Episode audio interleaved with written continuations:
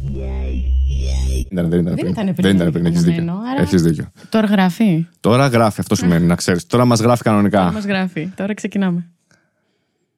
Ωραία. Λοιπόν. Και. Φύγαμε. Καλώς ήρθατε σε ακόμα μια εκπομπή, σε ακόμα μια ηχογράφηση reality checks. Έχουμε μαζί μας μια πολύ εκλεκτή καλεσμένο. Έτσι. Θέλεια Βασιλαντωνάκη. Θέλεια, μπορείς να μας μιλήσεις λίγο για τον εαυτό σου? Ευχαριστώ πάρα πολύ για την πρόσκληση. Πολύ όμορφος χώρος. Ε, τι να πω εγώ για τον εαυτό μου. Είμαι, Α, είμαι κλινική διαιτολόγος, διατροφολόγος. Σήμερα θα τα πούμε. Θα απαντήσουμε βασικά σε αυτά που μας ρωτήσανε. Στα πιο βασικά που έχουμε ερωτήματα από τον κόσμο. Δεν θα πω εγώ αυτά που θέλω. Α, όχι, να πεις αυτά που θες. Έχω έρθει και με ερωτήσεις όμως, προετοιμασμένη να ξέρεις. Αλήθεια. Με, Ωραία. Ναι. Εγώ έχω μόνο απορίες, να ξέρεις. Μ' αρέσει η παρουσίασή σου, ήταν λες και ήσουν να Miss Young. Κα, Καλιστή αντένα. Γεια σας, είμαι η Θέλεια. Πες μου. Πες μου, ναι, πες το, πες το. Ε, το θε... Θέλεια από το. Θέλεια, εντάξει τώρα. Είπαμε... Α, εντάξει, να πω ένα σύνθημα που όλους μας ενώνει. Ναι, ναι, να πεις. Θέλεια, θέλεις. Θέλεια, θέλεις. Αυτό το σύνθημα θέλω. Αυτό, αυτό, μου έχει μείνει. αυτό μου έχει μείνει. Θέλεια, θέλεις θα είναι ο τίτλος της σημερινής ηχογράφησης. Λοιπόν, ναι, η Θέλεια είναι κλινική διατροφολόγος. Εκτός όλων των άλλων, ανακατάλληλα είναι μια χαρά παιδί. Αν το ξερέσουμε αυτό το γεγονός. Αν το δεν είναι τέλειος. Ναι. Εντάξει, ναι. Είναι αλήθεια ότι υπάρχει μία, πώς να το πω, ο κόσμος που έρχεται, έρχεται με ένα περιορισμό, να το πω. Πώς όταν πας στον οδοντίατρο που είσαι σε φάση, όχι τώρα τι θα πάθω. Δη... Ναι, το, το νιώθεις αυτό λίγο, ναι, στα vibes του κόσμου, ναι. Ναι, ναι, ναι. Ο κόσμος έχει τρομάξει λίγο. Δηλαδή, ξέρεις, παίρνουμε λίγο too much info γενικά. Δηλαδή, αυτό πρέπει να το τρως, αυτό δεν πρέπει να το τρως, αυτό παχαίνει, αυτό δυνατίζει. Ξέρεις, μας βομβαρδίζει λίγο το ίντερνετ. Κάνει και καλό και κακό. Mm. Έτσι. Ε, η αλήθεια πάντα είναι κάπου στη μέση. Δηλαδή, έρχεται ο κόσμος ακριβώς όπως το λες, σαν να πηγαίνεις στον οδοντίατρο. Δηλαδή, έρχονται και μου λένε. Δεν θα ξαναφάμε μακαρονιά, δεν θα ξαναφάμε πατάτα, ξέρεις. Δηλαδή λίγο τρομαγμένη. Και εγώ απλά, όχι προς Θεού, δηλαδή από όλα θα τρώτε. Απλά, ξέρεις, με ένα σωστό μέτρο, με, ένα σωστό, με μια σωστή καθοδήγηση ίσως. Mm. Ε, θα σου πω ειλικρινά, νομίζω ότι το κύριο πρόβλημα είναι το ίντερνετ, ότι γράφουν αυτοί που δεν είναι διαιτολόγοι. Θες να πεις ονόματα? Όχι. Να κάνουμε και νούμερα? Όχι, άμα θες να πεις ονόματα, εμείς δεν έχουμε πρόβλημα. Κοίταξε, τώρα να τους διαφημίσουμε. Ωραία, σωστά. Αυτός είναι ο μόνος λόγος. Αλλιώς έχω. Έχεις λίστα. Έχω. Θα τη δώσουμε μετά τη μαύρη λίστα κάπου. Τη δώσουμε, να τη δημοσιεύσουμε. Να τη δημοσιεύσουμε. Ωραία. δημοσιεύσουμε. Εντάξει, κυρίως δημοσιεύουν αυτοί που δεν είναι διαιτολόγοι. Όχι ότι δεν υπάρχουν και κακοί διαιτολόγοι μεταξύ μας και κακοί επαγγελματίες. Σε όλα τα επαγγέλματα υπάρχουν και καλοί και κακοί. Mm. Και αυτοί που κοιτάνε τον άνθρωπο σαν άνθρωπο και θέλουν να τον βοηθήσουν, και αυτοί που κοιτάνε τον άνθρωπο σαν τσέπη. Που θέλουν να του πάρουν μία επίσκεψη, να του δώσουν κάτι τυποποιημένο και μέχρι εκεί. Σε όλα τα επαγγέλματα, όχι μόνο στο δικό μας. Νομίζω όμως ότι το βασικό πρόβλημα το δημιουργούν αυτοί που δεν είναι διαιτολόγοι, που βγαίνουν με έτσι ένα ύφος ότι. Δεν πρέπει να τρώμε αυτό, δεν πρέπει να τρώμε εκείνο, δεν πρέπει να τρώμε το άλλο. Αυτό είναι απαγορευμένο, αυτό παχαίνει, αυτό αδυνατίζει. Οπότε ο κόσμος παίρνει όλες αυτές τις πληροφορίες και φοβάται να έρθει σε εμάς. Δηλαδή, πήρα προχθές ένα ταξί και είπα στον οδηγό ότι είμαι διαιτολόγος, οριακά δεν με πέταξε από το ταξί. Σόπα, ρε. Δηλαδή, σου λέει αυτή είναι το διαβόλου. Σοβαρά. Δηλαδή, τι έγινε, για πες έτσι. Εντάξει, με ρώτησε ο άνθρωπος. Με τι ασχολείσαι. Ε, με τι ασχολείσαι. Εγώ έχω ένα ιατρείο στο Γαλάτσι. Οπότε μου λέει: Μένετε εδώ. Λέω: Όχι, έχω εδώ το γραφείο μου. Α, μου λέει: Τι γραφείο έχετε? Λέω: Είμαι διαιτολόγος. Φρένα, ρε. Ειλικρινά, φρένα. Έπρεπε να πεις γραφείο μοντέλων. Είμαι μανεκέν. Δηλαδή σου λέω: Τώρα τι πήρα, τι, τι, τι ναι. πήρα. Μου λέει: Κοίταξε, μου λέει: Εγώ έχω πάρει κάποια κιλά επειδή κάνω και την καθιστική δουλειά και αυτά. Ε, αλλά εγώ δεν μπορώ να τρώω μόνο κοτόπουλο. Βέβαια. Λέω, μα ποιος σας είπε να τρώτε μόνο κοτόπουλο? Α, μου λέει, μα είναι άπαχο, πρέπει να τρώμε μόνο ψητά, μόνο αυτά. Λέω, όχι βέβαια, προς Θεού δηλαδή, πρέπει να τρώτε απ' όλα, απλά να τρώτε με αυτόν τον τρόπο, να το ρυθμίσετε στο πρόγραμμά σας, έτσι. Είναι, είναι πολύ βασική η εξατομίκευση. Αυτό, αυτό θα ήθελα να συζητήσουμε, μπράβο. Δηλαδή, έρχεται ένας άνθρωπος σε μένα, έρχεσαι εσύ, ε, ποιος είσαι, πόσο χρόνων είσαι, τι ανάγκες έχεις, τι ώρα κοιμάσαι, τι ώρα ξυπνάς, πού δουλεύεις, κάνεις γυμναστική, δεν κάνεις, ξέρεις να μαγειρεύεις, μένεις μόνος σου, έχεις αλλεργίες. Δηλαδή, όλα αυτά είναι ένα τεράστιο κομμάτι mm. για το διαιτολόγο. Είναι εργαλεία. Δηλαδή, θα έρθεις εσύ σε μένα και θα σου κάνω ανάκριση. Κανονική, δηλαδή, λάμπα. Ωραίο, ωραίο, μ' αρέσει. Μ' αρέσει. Πρέπει να σε ρωτήσω τα πάντα. Γιατί παίζουν ρόλο όλα στην, στη βάση του διαιτολογίου. Επίσης, και αυτό που, που, που λέγαμε για την εξατομίκευση πάντα. Δουλεύω σε ένα γραφείο ή δεν δουλεύω σε ένα γραφείο. Έχω πρόσβαση σε τρόφιμα ή δεν έχω πρόσβαση σε τρόφιμα. Μου αρέσουν αυτά ή δεν μου αρέσουν αυτά. Εάν έρθει σε εμένα και σου δώσω ένα διαιτολόγιο που για κάποιο λόγο είτε δεν σου αρέσει είτε δεν σου ταιριάζει, θα το κάνεις μια εβδομάδα και μετά θα πεις: πήγα και σε αυτή τη διαιτολόγο, μου έδωσε τη δίαιτα, την έβαλα στο ψυγείο, εντάξει, ανοίγω και τρώω μπέργκερ. Κατάλαβες, δηλαδή mm. είναι, είναι βασικό και αυτό. Είναι βασικό. Και το βλέπεις και από τον εαυτό σου, φαντάζομαι. Ότι ναι, εκατό τοις εκατό. Να εκατό τοις εκατό. Είναι αυτό που λες. Ε, εκατό τοις εκατό τι τρόπο ζωής έχεις, αλλά και το τι, πώς να το πω, τι στόχους έχεις, διατροφικούς ή γενικά για τον οργανισμό σου, για το κορμί σου. Δηλαδή, μπορεί ο στόχος με μένα να είναι τώρα στην παρούσα φάση να χάσω λίγο κάποια κιλά. Λέμε να χάσουμε κάποια κιλά αρχικά. Νομίζω ότι αυτό δεν είναι ακριβές. Να χάσουμε λίγο λίπος εννοούμε συνήθως, φαντάζομαι. Ακριβώς. Ή πιο πολύ λίπος, γιατί μπορεί να χάσεις και λίγο μυϊκή μάζα, άμα χάσεις πολύ λίπος. Αλλά ο σκοπός είναι τι θες να πετύχεις, για ποιους λόγους, ε, θες να νιώσεις πιο πολύ ευεξία ή όχι, θες να είσαι πιο πολύ υγιής, να έχεις καλύτερη φυσική κατάσταση. Ξέρεις, όλα αυτά παίζουν το ρόλο τους. Όλα παίζουν ρόλο. Mm. Θα σου πω τώρα το εξής. Ε, το κορμί μας μιλάει. Ο εαυτός μας μας μιλάει, καλός ή κακός. Δηλαδή, μπορεί εγώ να βλέπω την εικόνα σώματός μου στον καθρέφτη και κάτι να μην μου αρέσει. Ξέρεις, mm. κάτι να πετάει, κάτι να μην μου αρέσει. Θα έρθω στο διαιτολόγο γιατί είδα κάτι που δεν μου αρέσει. Όμως από πίσω θα βγάλω εγώ, γιατί αυτή είναι η δουλειά μου, αυτός είναι ο ρόλος μου, να σου βγάλω και το τι ακόμη πρόβλημα υπάρχει. Πρόβλημα σε εισαγωγικά. Δηλαδή, μπορεί εσύ για κάποιο λόγο, επειδή. Έτσι, η δουλειά συνήθως, η γρήγορη ρυθμή ζωής είναι το νούμερο ένα πρόβλημα σήμερα που τρώμε λάθος. Η γρήγορη ζωή, να έχεις αφήσει λίγο σε δεύτερη μοίρα τη διατροφή σου και να έχεις mm. πάρει κάποια κιλά. Λοιπόν, εκτός όμως από ότι είδα κάτι που δεν μου αρέσει τον καθρέφτη, σίγουρα νιώθεις κόπωση, σίγουρα δεν νιώθεις καλά, σίγουρα δεν κοιμάσαι καλά, δεν ξυπνάς καλά, δεν αναπνέεις καλά. Δηλαδή, έχω πολύ κόσμο που τον ρωτάω. Όταν ξυπνάτε το πρωί, ξυπνάτε κουρασμένοι. Δηλαδή, ξυπνάς το πρωί, έχεις κοιμηθεί. Εντάξει, όχι αν έχεις κοιμηθεί τρεις ώρες, αν έχεις κοιμηθεί. Ναι. Κοιμάστε. Ξυπνάτε κουρασμένοι, νιώθετε έτσι ένα βαρύ κεφάλι. Οι περισσότεροι μου λένε ναι. ναι. Γιατί? Γιατί όταν έχουμε παραπάνω κιλά, κάνουμε αυτό που λέμε στη διαιτολόγια sleep apnea. Δηλαδή, για κάποια δευτερόλεπτα μέσα στον ύπνο μας, σταματάμε να αναπνέουμε. Ο εγκέφαλος αυτά τα δευτερόλεπτα, καταλαβαίνεις, τα θεωρεί huge, δηλαδή για σένα μπορεί να μην είναι κάτι, αλλά ο εγκέφαλος του μεταφράζει ότι κάτι συμβαίνει. Mm. Δεν πάει σωστά το οξυγόνο, ξυπνάς το πρωί, έχεις αυτή την, το βαρύ κεφάλι, λίγο την ατονία και λες, μ' αρέσει, κοιμήθηκα, τι άλλο να κάνω, δηλαδή κοιμάμαι και ξυπνάω κουρασμένος, ε, δεν γίνεται. Έχει να κάνει με το βάρος το παραπάνω. Αυτό ένας άνθρωπος δεν μπορεί να το εξηγήσει. Σου λέει, είμαι κουρασμένος, δεν κοιμήθηκα καλά, κακή στάση σώματος. Είναι όμως τα κιλά. Έρχεσαι σε μένα για να χάσεις τρία πέντε κιλά, αλλά από πίσω διορθώνουμε και όλο το υπόλοιπο που μπορεί να υπάρχει. Έτσι. Είναι βασικό. Αλλά ξέρεις, είναι αυτό που λες. Έρχονται τρομαγμένοι. Ναι, ναι. Και είναι, ξέρεις τι, είναι εσύ πολύ δύσκολο. Εγώ το καταλαβαίνω. Ε, νομίζω όλοι οι άνθρωποι το έχουμε αυτό λίγο πολύ.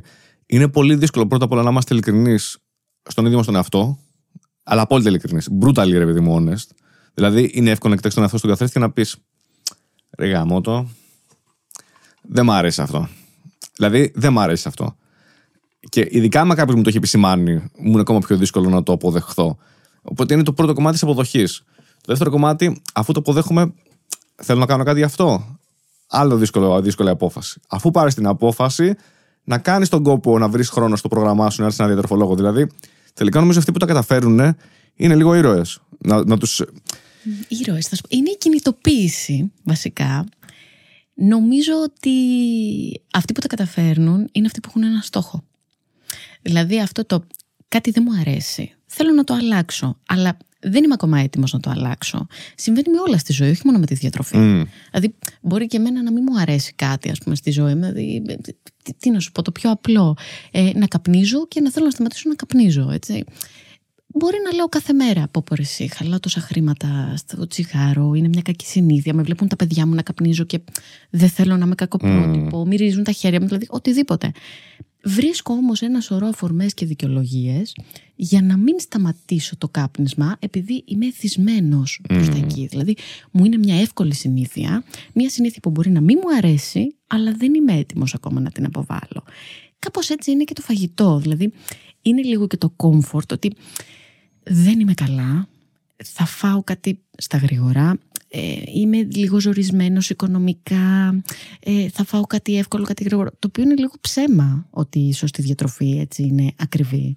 Δηλαδή μεταξύ μας εγώ νομίζω ότι πιο πολλά χρήματα χαλάμε σε μπούρδες γύρω-γύρω, παρήγγυλα, ας πούμε, ξέρεις, από το φούρνο, πάρε σουβλάκια, πάρε... Και, και τώρα εκεί που έχουν φτάσει και τα σουβλάκια, να το πω. Σωστό γι' αυτό. Άστο, μην το πιάνεις αυτό το θέμα, σε παρακαλώ. Θα νιώσω μπούμερ. Μην το πιάσεις αυτό. Θυμηθώ ότι έκανε ενάμιση ώρα το σουβλάκι τώρα και τρελαθώ. Εντάξει, δηλαδή είναι δυνατόν. Θυμάσαι κι εσύ, ε. Μην προδίδεις την ηλικία σου. Βλέπεις τι κάνεις τώρα όμως. Φαίνονται τα χρόνια. Εγώ, εγώ μπορώ να το λέω. Εσύ πρέπει να πεις. Εγώ θυμάμαι το σουβλάκι πάντα έκανε δυόμισι ευρώ. Ήμουν από παιδί, το θυμάμαι. Πρέπει να πεις. Πάντα δυόμισι ευρώ. Πρέπει να λέω ότι είμαι χρονών, ε. Ε, βέβαια. Παιδιά, πάντα εγώ το σουβλάκι δυόμισι ευρώ το θυμάμαι.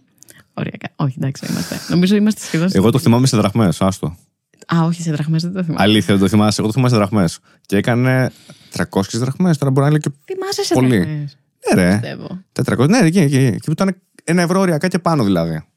Wow. Σε δραχμές, ναι. Δεν θυμάμαι, εντάξει, δεν θα πω ψέματα, αλλά. Ε, λυπάμαι πολύ. Τα πρόδωσε τα χρόνια σου τώρα. Εσύ είπες σε δραχμές, δεν φταίω εγώ. Μόνος στην πήγε. Τα θυμάμαι. Μιλάμε τις δραχμές, τις θυμάμαι. Τι λες τώρα, τα πέντε χιλιάδες, δεν θυμάμαι. Μιλάμε. Εντάξει. Εμείς με αυτά μεγάλωσαμε. Εμείς με αυτά μεγάλωσαμε, μην το πιάσουμε εκεί. Ξεκινήσαμε με τις δραχμές. Άστο, άστο. Ωραία χρόνια. Πόσο χρονών ήσουν όταν μπήκαν τα ευρώ? Τώρα θα μας τη δώσεις. Θα ήμουν, άκου, ήμουνα πρώτη Δευτέρα γυμνασίου. δύο χιλιάδες ένα ήτανε. Ήταν το δύο χιλιάδες ένα, ναι. Ωραία. Ήμουνα δώδεκα, δεκατρία, δώδεκα. δώδεκα. Κοίταξε, εγώ το δύο χιλιάδες ένα ήμουνα πρώτη δημοτικού. Λυπάμαι για σένα. Εγώ. Λυπάμαι γι' αυτό. Τι θες να κάνουμε τώρα. Εντάξει, οπότε οριακά τα θυμάμαι. Δηλαδή θυμάμαι πολύ λίγα. Με δραχμές δεν θυμάμαι, αλλά θυμάμαι τα εξήντα ευρώ κατευθείαν. Δηλαδή ξέρεις, ναι. Κάπου στην ηλικία των έξι επτά ετών που ήμουν εγώ τότε.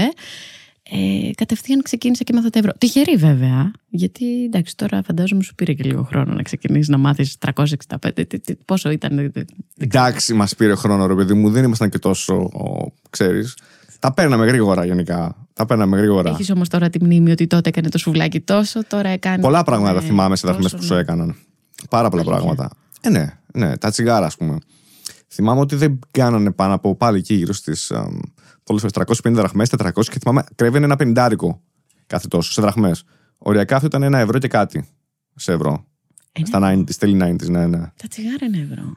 Ένα και κάτι. Ναι. Δεν, δεν έχω ιδέα, βέβαια, δεν υπήρξε ποτέ καπνίστρια. Πακέτο, έτσι. Ναι. Τώρα δεν ξέρω πόσο έχει. Δεν έχω ιδέα. Mm. Δεν, δεν υπήρξε ευτυχώς ποτέ καπνίστρια. Ποτέ. Εντάξει, βέβαια, μεταξύ μας, εμείς που είστε λίγο πρεσβεύουμε και την υγιεινή ζωή, την υγιεινή διατροφή. Κάκιστα. Κακώς, κάκιστα. Κάκιστα, ναι. Θα σου πω γιατί.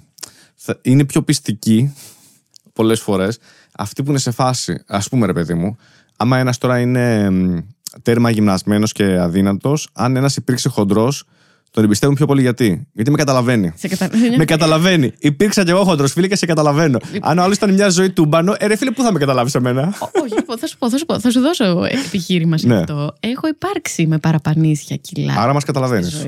Αυτό. Σε ευχαριστούμε πάρα πολύ.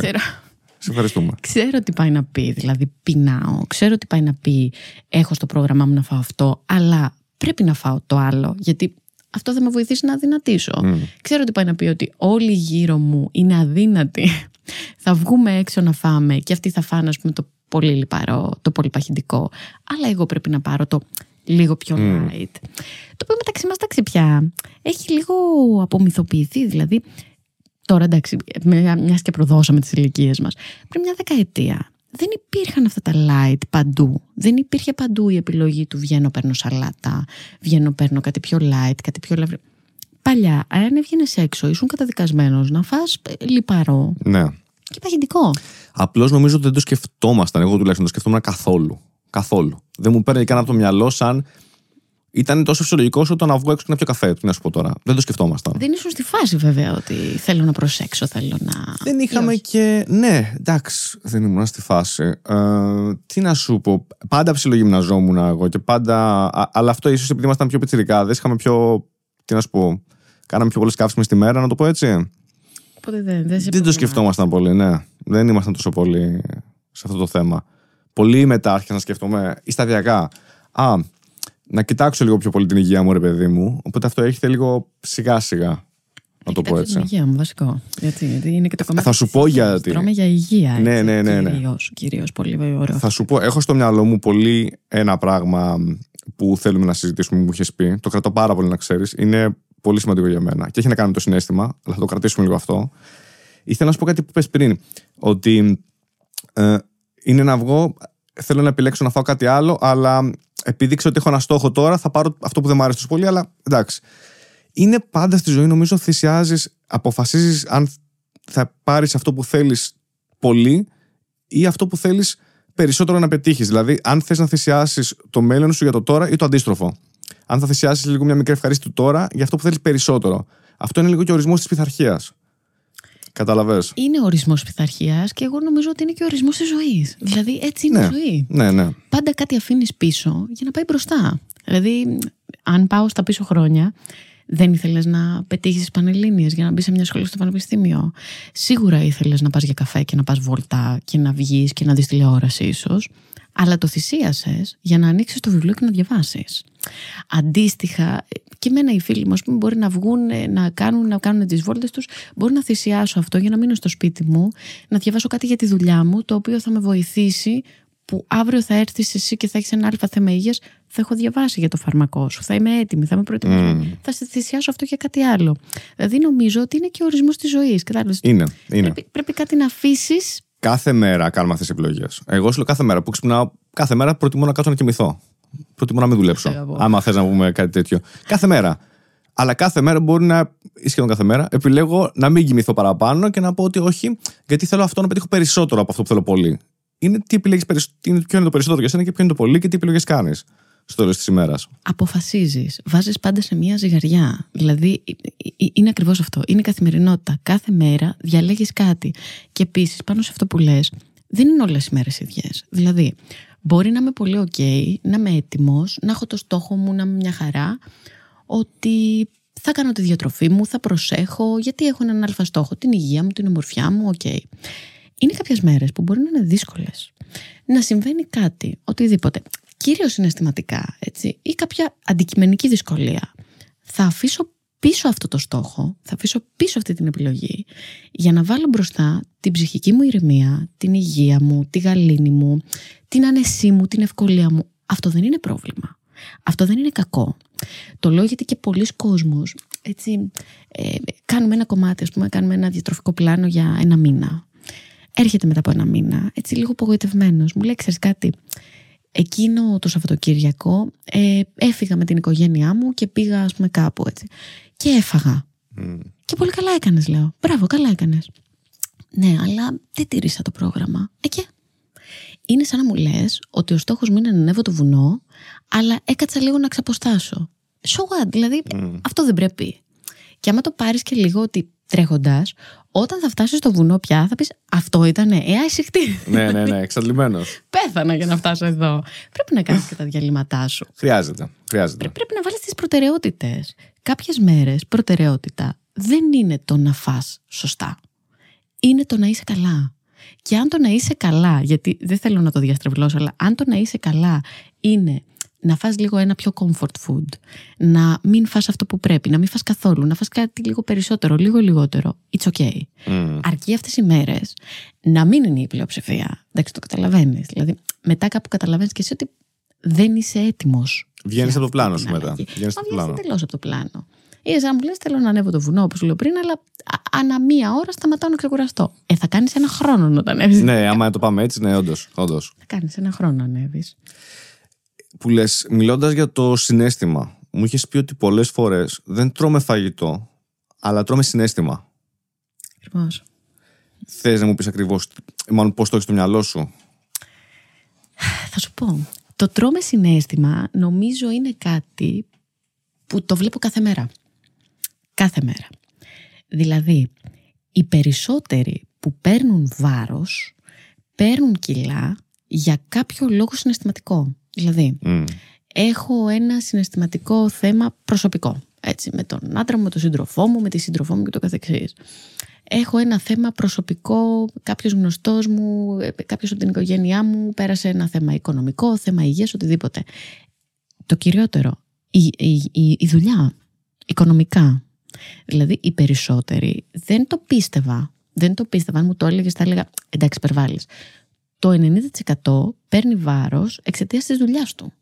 Δηλαδή μου λέει, ξυπνάω το πρωί, φεύγω σαν τον τρελό, σκοτωμένος να πάω στο γραφείο. Δεν με ενδιαφέρει και δεν με αφορά στο γραφείο τι θα φάω. Με ενδιαφέρει να είμαι εκεί και να βγάλω τη δουλειά και να προλάβω τα τηλέφωνα, τα μηνύματα, τα mail, δεν ξέρω εγώ τι, ανάλογα με τη φύση του καθενός, τη φύση της δουλειάς του.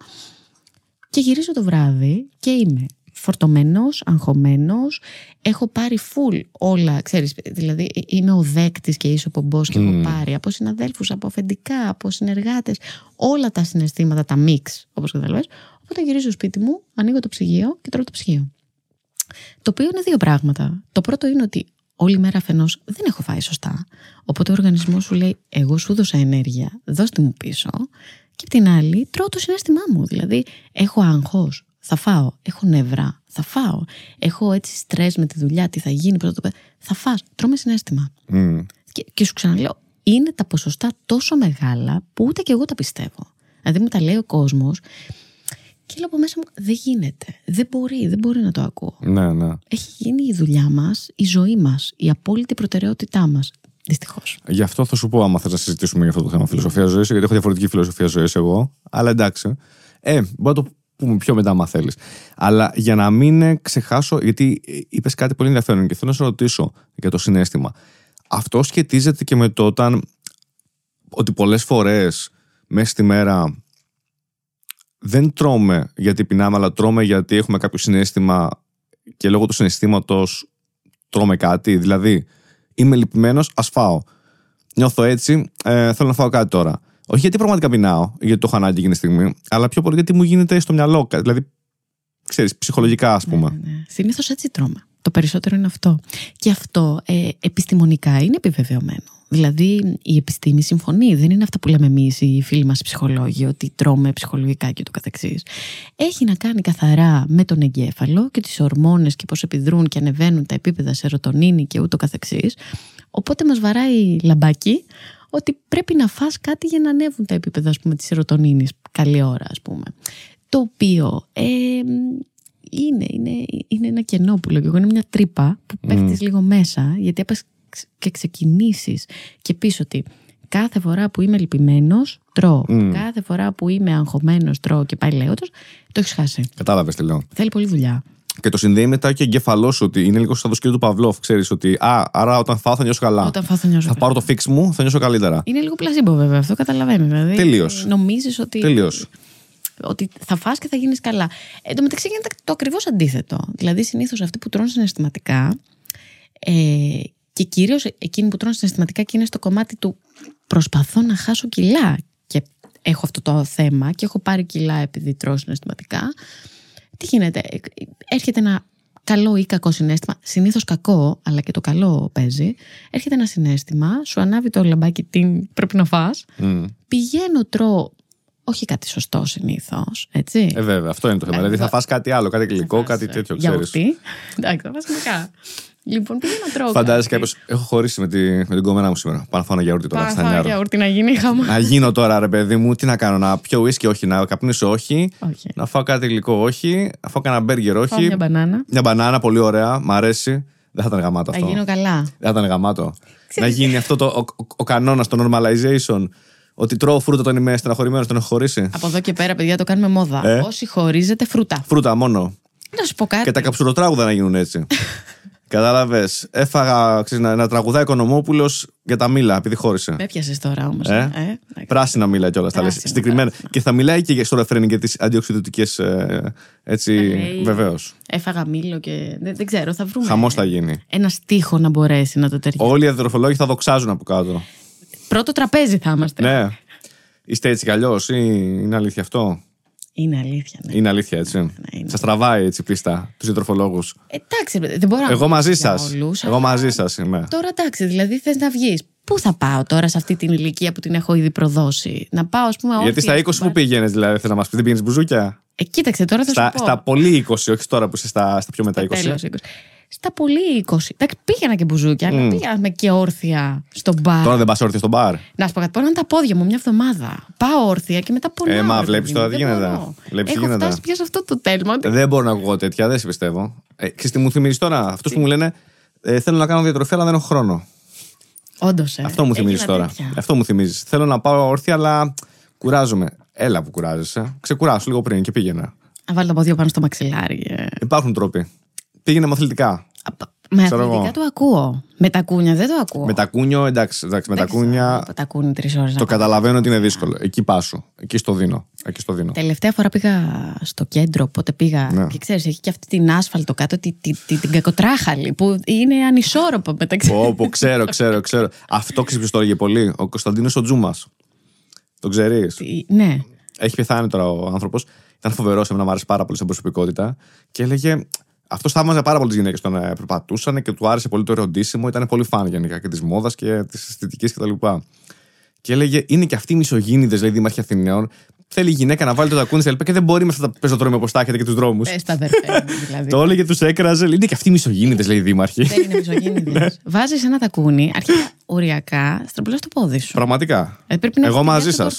Μαζί σας, μαζί σας εκατό τοις εκατό. Αν γίνω δήμαρχος Αθηναίων, το πρώτο πράγμα που θα αλλάξω. Θα σε ψηφίσω. Θα κάνω ειδική λωρίδα πεζοδρομίου για τα, για τα κούνια. Ειδική λωρίδα. Προτεραιότητας. Και προτεραιότητας. Ε, βέβαια, βιάζεται να πάει στο μπαρ. Να μην έχει μια λεωρή προτεραιότητα.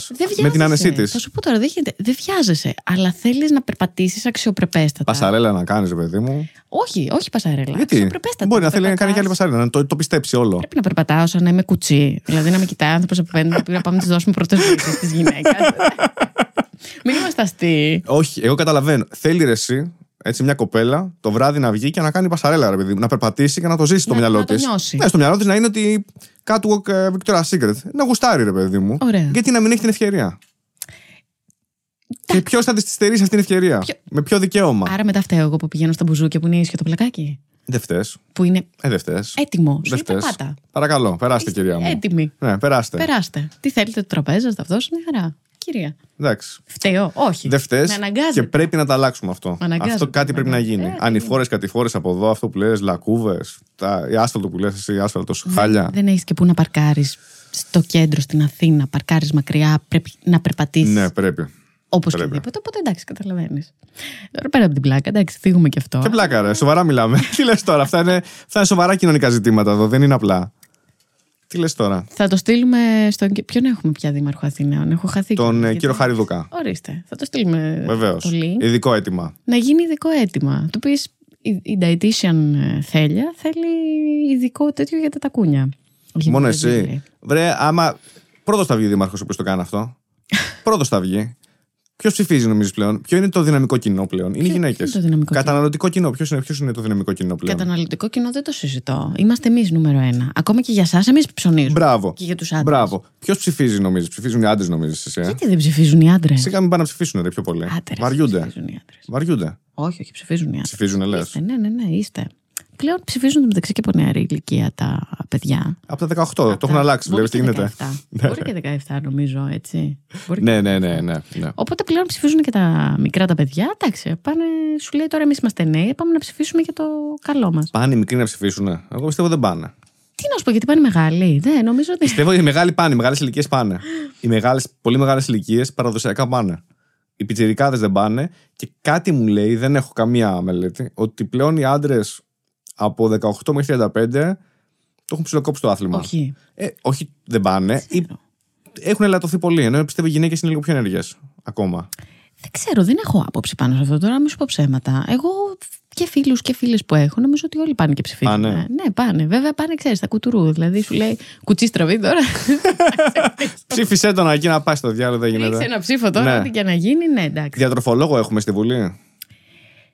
Δεν θα έπρεπε. Θα σου πω. Ε, πάλι δεν θέλω να κάνω διαφήμιση, αλλά. Ε, ε κάνει διαφήμιση, δεν πειράζει. Τώρα, δε, δε, δεν ξέρω τώρα. Θα κάνω εγώ διαφήμιση. Πώς. Θέλεια Βασιλαντωνάκη, γραφείο είναι στο Γαλάτσι, Αγίας Λιτερίας. Να πάτε όλοι. Να τηλέφωνα πάτε θα όλοι. Πούμε μετά στο τέλος. Τηλέφωνα θα πούμε στο τέλος. Μείνετε μαζί μας για τα τηλέφωνα. Μείνετε μαζί μας. Δεν είμαι ακόμα στη Βουλή, αλλά αν με ψηφίσετε. Εμείς σε ψηφίζουμε. Ευχαρίστως να ψηφίζουμε. Πάω. Θα σας κάνω και τα πεζοδρόμια. Γιατί όχι.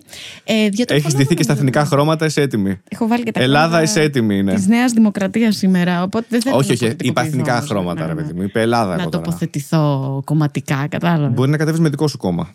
Ανεξάρτητο βασικά. Ανεξάρτητο. Ακόμα καλύτερα. Ανε... Ακόμα καλύτερα, γιατί δεν ταυτίζομαι με κανέναν. Ούτε δεξιά, ούτε αριστερά, μπράβο. Ούτε αυτά. Οπότε, επειδή δεν συμφωνώ και με κανέναν, θα, θα ιδρύσω το δικό μου. Έτσι. Αλλά καταλαβαίνεις ότι άμα βγει ένας διαιτολόγος έτσι στη Βουλή, οτιδήποτε. Ε, μετά καήκατε. Θα σταματάτε, ας πούμε, στα delivery και θα τρώτε μπρόκολα σε καλαμάκια. Δεν είναι κακό. Δεν είναι κακή ιδέα. Δεν είναι κακή ιδέα. Όχι, δεν είναι κακή ιδέα. Νομίζω ότι όποιος το προωθούσε και το ξεκινούσε αυτό το αντί να βάζουμε στο ξυλάκι, μην το λέω και καλαμάκι, γιατί ξέρεις, έχουμε και την αντιπαράθεση. Από Θεσσαλονίκη είσαι γι' αυτό. Όχι, αλλά τα ακούω. Στη δουλειά έρχονται άνθρωποι που είναι βόρειοι, λέω. Καλαμάκι, παιδιά. Να σας βάλω λίγο. Στην Αθήνα καλαμάκι το λέμε. Καλαμάκι. Αυτό το, το ξύλινο που λες. Ναι. Τι καλαμάκια θα μας βάλεις, αυτά του, του καφέ. Λέω, όχι, αυτά λέω που έχουν το κρέας επάνω μου.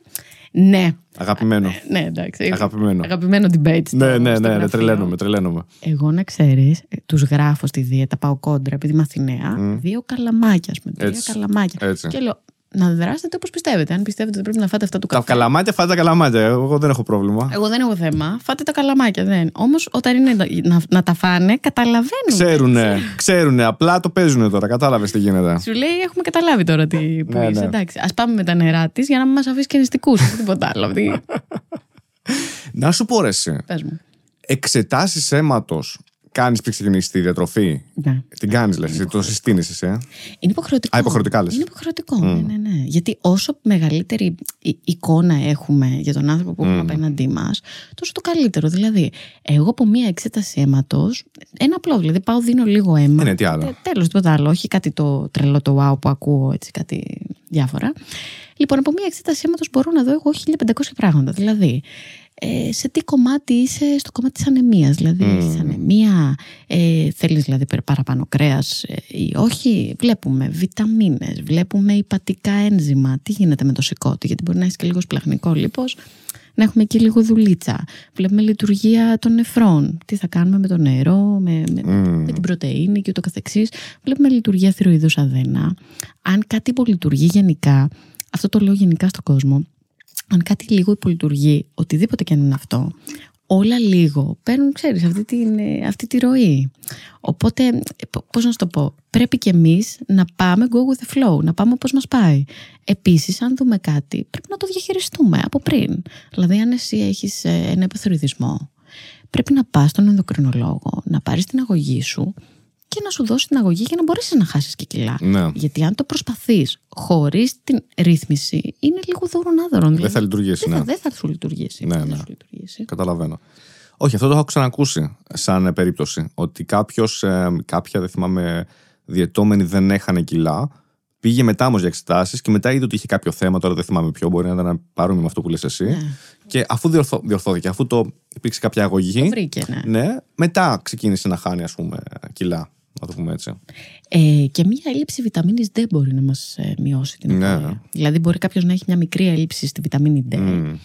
Ε, που είναι πολύ συνήθες, βέβαια. Τα τελευταία, πάρα, πολύ. Έτσι, είναι, πάρα, πολύ. πάρα πολύ. Βέβαια, είναι ψηλά τα όρια. Τα κατεβάσαν λίγο, αλλά και πάλι έχουμε αρκετή έλλειψη D οι Έλληνες. Αυτό είναι πολύ έξυπνο. Αντί να ανεβάσουμε εμείς τα δικά μας όρια, τα κατεβάζουμε για να μπαίνουμε μέσα. Έτσι. Για να μέσα. Αυτό είναι πολύ έξυπνο. Μου άρεσε πάρα πολύ. Ωραία λύση. Ελληνική λύση. Έλληνες. Έλληνες είμαστε, θα κάναμε. Δηλαδή, με την ίδια λογική, αντί να μειώσουμε, αντί να μειώσουμε την ταχύτητά μας στους δρόμους, να αυξήσουμε το όριο ταχύτητας. Να αυξήσουμε το όριο ταχύτητας. Πολύ ωραίο. Μ' αρέσει. Το ίδιο μπορούμε κάνει. να κάνουμε και με τη χολυστερίνη που έχουμε πολύ εμείς οι Έλληνες. Βεβαίως. Να ανεβάσουμε τα όρια. Και να είμαστε μέσα. Μπράβο. Μπράβο. Πανέξυπνο.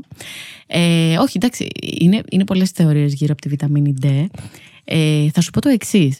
Λέγανε παλιά στα συνέδρια για τη βιταμίνη D που εμείς οι Έλληνες έχουμε τόσο ήλιο, γιατί δεν έχουμε βιταμίνη D, τι γίνεται, τι συμβαίνει. Εντάξει, η βιταμίνη D δεν είναι μόνο ότι εντάξει, έχω μια μικρή έλλειψη, δεν με βοηθάει να χάσω και τόσο κιλά. Εντάξει, it's okay. Η D έχει να κάνει με όλα τα νευρολογικά προβλήματα, δηλαδή σχετίζεται με όλα. Τώρα με τον COVID που είχαμε, δείξαν όλες οι έρευνες ότι οι άνθρωποι που έχουν χαμηλά επίπεδα βιταμίνης D νοσηλεύτηκαν. Είχαν πιο, πιο, πιο σχετιζόταν, ναι, σχετιζόταν, ναι. Ναι, πιο κακή έκβαση της υγείας. Ε, σχετίζεται με πάρα πολλά. Με αυτοάνοσα σχετίζεται, με πάρα πολλά mm. αυτοάνοσα, με μορφές καρκίνου. Δηλαδή δεν είναι μόνο το έχω μια έλλειψη. Έλα μωρέ, δεν βαριέσαι τώρα, εντάξει, αντί να χάσω δύο, να χάσω ενάμιση. Πρέπει όλα να τα βλέπεις. Mm. Και όλα είναι από πίσω. Δηλαδή το κοιτάω και για το μέλλον. Το κοιτάω και για την υγεία μου, το κοιτάω για τον εαυτό μου. Είναι βασικό να έχουμε εξετάσεις αίματος. Και γενικότερα, είτε πάμε στο διαιτολόγο, είτε δεν πάμε στο διαιτολόγο. Δηλαδή δεν πρέπει να κάνεις ε, μια εξέταση έστω μια φορά το χρόνο να δεις πού βρίσκεται η υγεία σου. Ξέρεις τι σκεφτόμουν, αρέσει. Επειδή πλέον ζούμε σε μια πιο σύγχρονη εποχή, η οποία έχει κάποια άσχημα, αλλά έχει και κάποια πολύ θετικά, και ποια είναι αυτά. Πλέον νομίζω ότι είναι πολύ πιο εύκολο. Σκέψου πριν από είκοσι χρόνια, μην σε πάω πολύ μακριά. Mm. Καλά, σου να γέννη, θα μου πεις είκοσι χρόνια πριν, αλλά εντάξει. Δεν ήμουν αγέννητη. Λοιπόν, σχεδόν αγέννητη. Σχεδόν αγέννητη. Δεν είχαμε τόσο πολύ προσφορά ούτε στην πληροφορία. Εντάξει, αυτό που είναι λίγο χαοτικό, οπότε. Αλλά και πάλι. Ούτε στους επαγγελματίες, διατροφολόγους, τόσους πολλούς υγείας και ψυχολογίας κτλ. Που να μπορούν να σε βοηθήσουν. Δηλαδή, νομίζω ότι υπήρχαν πολύ λιγότεροι, ή τουλάχιστον στη δική μου τη συνείδηση ήταν λιγότεροι άνθρωποι που το επιλέγανε να το κάνουν ή να τους ε, επισκεφθούν. Οπότε, νομίζω ότι τώρα έχουμε πολύ πιο πολύ βοήθεια σε αυτό το κομμάτι και είναι κρίμα να μην το αξιοποιήσουμε, να το πω έτσι. Ήταν ότι υπάρχει. Ναι, ναι. Ναι, ναι. Και επίσης και η επιστήμη ήταν λίγο πιο πίσω. Mm. Δηλαδή, επειδή η διαιτολογία είναι μια επιστήμη που εξελίσσεται καθημερινά, είναι σκέψου ένα παραϊατρικό επάγγελμα. Έτσι, όπως προχωράει η ιατρική μέρα με τη μέρα, προχωράει και η διαιτολογία, δηλαδή είναι αδερφάκια, είναι χέρι-χέρι. Ήταν μια επιστήμη που νομίζω ότι πριν δεκαπέντε είκοσι χρόνια που λες εσύ ήταν τύπου. Ε, πόσο, πόσο ύψος έχεις, α, πρέπει να είσαι τόσα κιλά. Δείκτης μάζας σώματος, κλασικά. Σώματος, ναι. Μέχρι εκεί. Και ούτε δείκτης μάζας σώματος, δηλαδή τύπου πόσο ύψος έχεις με το μάτι, δέκα κιλά, πέντε κιλά. Για να σε δω, καλός είσαι. Για να σε κόψω. Εντάξει, εντάξει, εντάξει, δεν είσαι, εντάξει, ωραία, πάμε, είμαστε, φύγαμε. Σβήσε. Ναι. Ε, λοιπόν, ήταν αυτό. Πατούσαν πάνω στο δείκτη μας, αλλά ξέρεις, πολύ χοντρικά, πολύ αυτό. Επίσης, λίγο εντάξει, έχουμε δύο έρευνες. Α, κάνουν καλό τα φρούτα, κάνουν καλό τα λαχανικά. Άντε, φάτε φρούτα, φάτε λαχανικά. Μέχρι εκεί. Η επιστήμη προχώρησε. Οι άνθρωποι είδαν ότι αυτό προχωράει. Είναι ενδιαφέρον. Είναι πολύ ενδιαφέρουσα επιστήμη. Δηλαδή, έρχεται ένας άνθρωπος σε μένα και μου λέει: ε, ναι, ναι, ξέρω, θα μου πεις, ας πούμε, να φάω φρούτα. Δεν είναι μόνο το να φας φρούτα. Δηλαδή, το φρούτο δεν είναι ότι θα στο δώσω επειδή έχει λίγες θερμίδες. Το πού θα σου, θα σου δώσω φρούτο, το πώς θα σου δώσω φρούτο, με τι συνδυασμό, ε, τι θα σου δώσει αυτό το φρούτο, δηλαδή τι φρούτο θα σου δώσω. Θα σου δώσω μπανάνα, θα σου δώσω μήλο, θα σου δώσω ακτινίδι, θα σου δώσω πορτοκάλι. Έχει διαφορά για εμένα. Mm. Για σένα μπορεί να μην κάνει τρομερή διαφορά, να πεις: πω, εντάξει, φρούτο μου δώσε τώρα αυτή πάλι, εντάξει, οκ. Okay. Έχει πολύ μεγάλη διαφορά και θα σου δώσω αυτό που σου ταιριάζει. Δηλαδή μπορεί εσύ να έχεις περισσότερη ανάγκη να πάρεις σε, να πάρεις περισσότερο μαγνήσιο, να πάρεις περισσότερο mm. κάλιο. Αυτό πάντα, με αυτό που είπες πριν με τις εξετάσεις σου, ότι μπορεί εγώ να δω κάτι, ή από την άλλη με τις συνήθειές σου, με τις γεύσεις σου. Δηλαδή εάν εσύ είσαι πιο πολύ γλυκαντζής, θα σου δώσω το άμφας μήλο που είναι θεόπικρό, μετά μου πεις: έφαγα και μια τούρτα μετά. Ναι. Έφαγα το μήλο. Εμένα μου αρέσουν πολύ τα μήλα, τα, τα άγουρα. Αλήθεια. Για κάποιο λόγο. Πάρα πολύ. Τρελαίνομαι. Ε, που είναι πιο σκληρά. Μου κάνουν ότι είναι πιο juicy. Είναι λίγο πιο ωραία. Μένα μου αρέσουν τα πράσινα πάρα πολύ. Και τα πράσινα πάρα πολύ. πολύ. Ωραία, πολύ. Αλλά να, είναι, να μην είναι πολύ όρημα. Δεν ξέρω αν καταλαβαίνεις τι εννοώ. Όταν mm. είναι ακόμα πολύ πιο σκληρά. Πιο, πιο κίτρινα. Όχι, όχι, όχι. όχι. Δεν είναι αυτό. Αλλά το καταλαβαίνω στην υφή. Δεν ξέρω, είναι πιο Πας χλωρά. Το, πώς... λαϊκή, το καταλαβαίνω πλέον, το έχω καταλαβαίνω. Δεν το ψάχνω, ναι. ναι, τρως δύο αλλά... ώρες στο σούπερ μάρκετ και ναι, στη ναι, λαϊκή. Ναι, ναι, δύο ώρες. Δύο ώρες δεν τρώω, ρε παιδί μου. Τώρα το έχω μάθει, το έχω εξελίξει το πράγμα. Είσαι λαγωνικό. Ναι, με το που το, το, το χτυπάω, το χτουκ-τουκ, ας πούμε, εντάξει, κομπλέ είμαστε.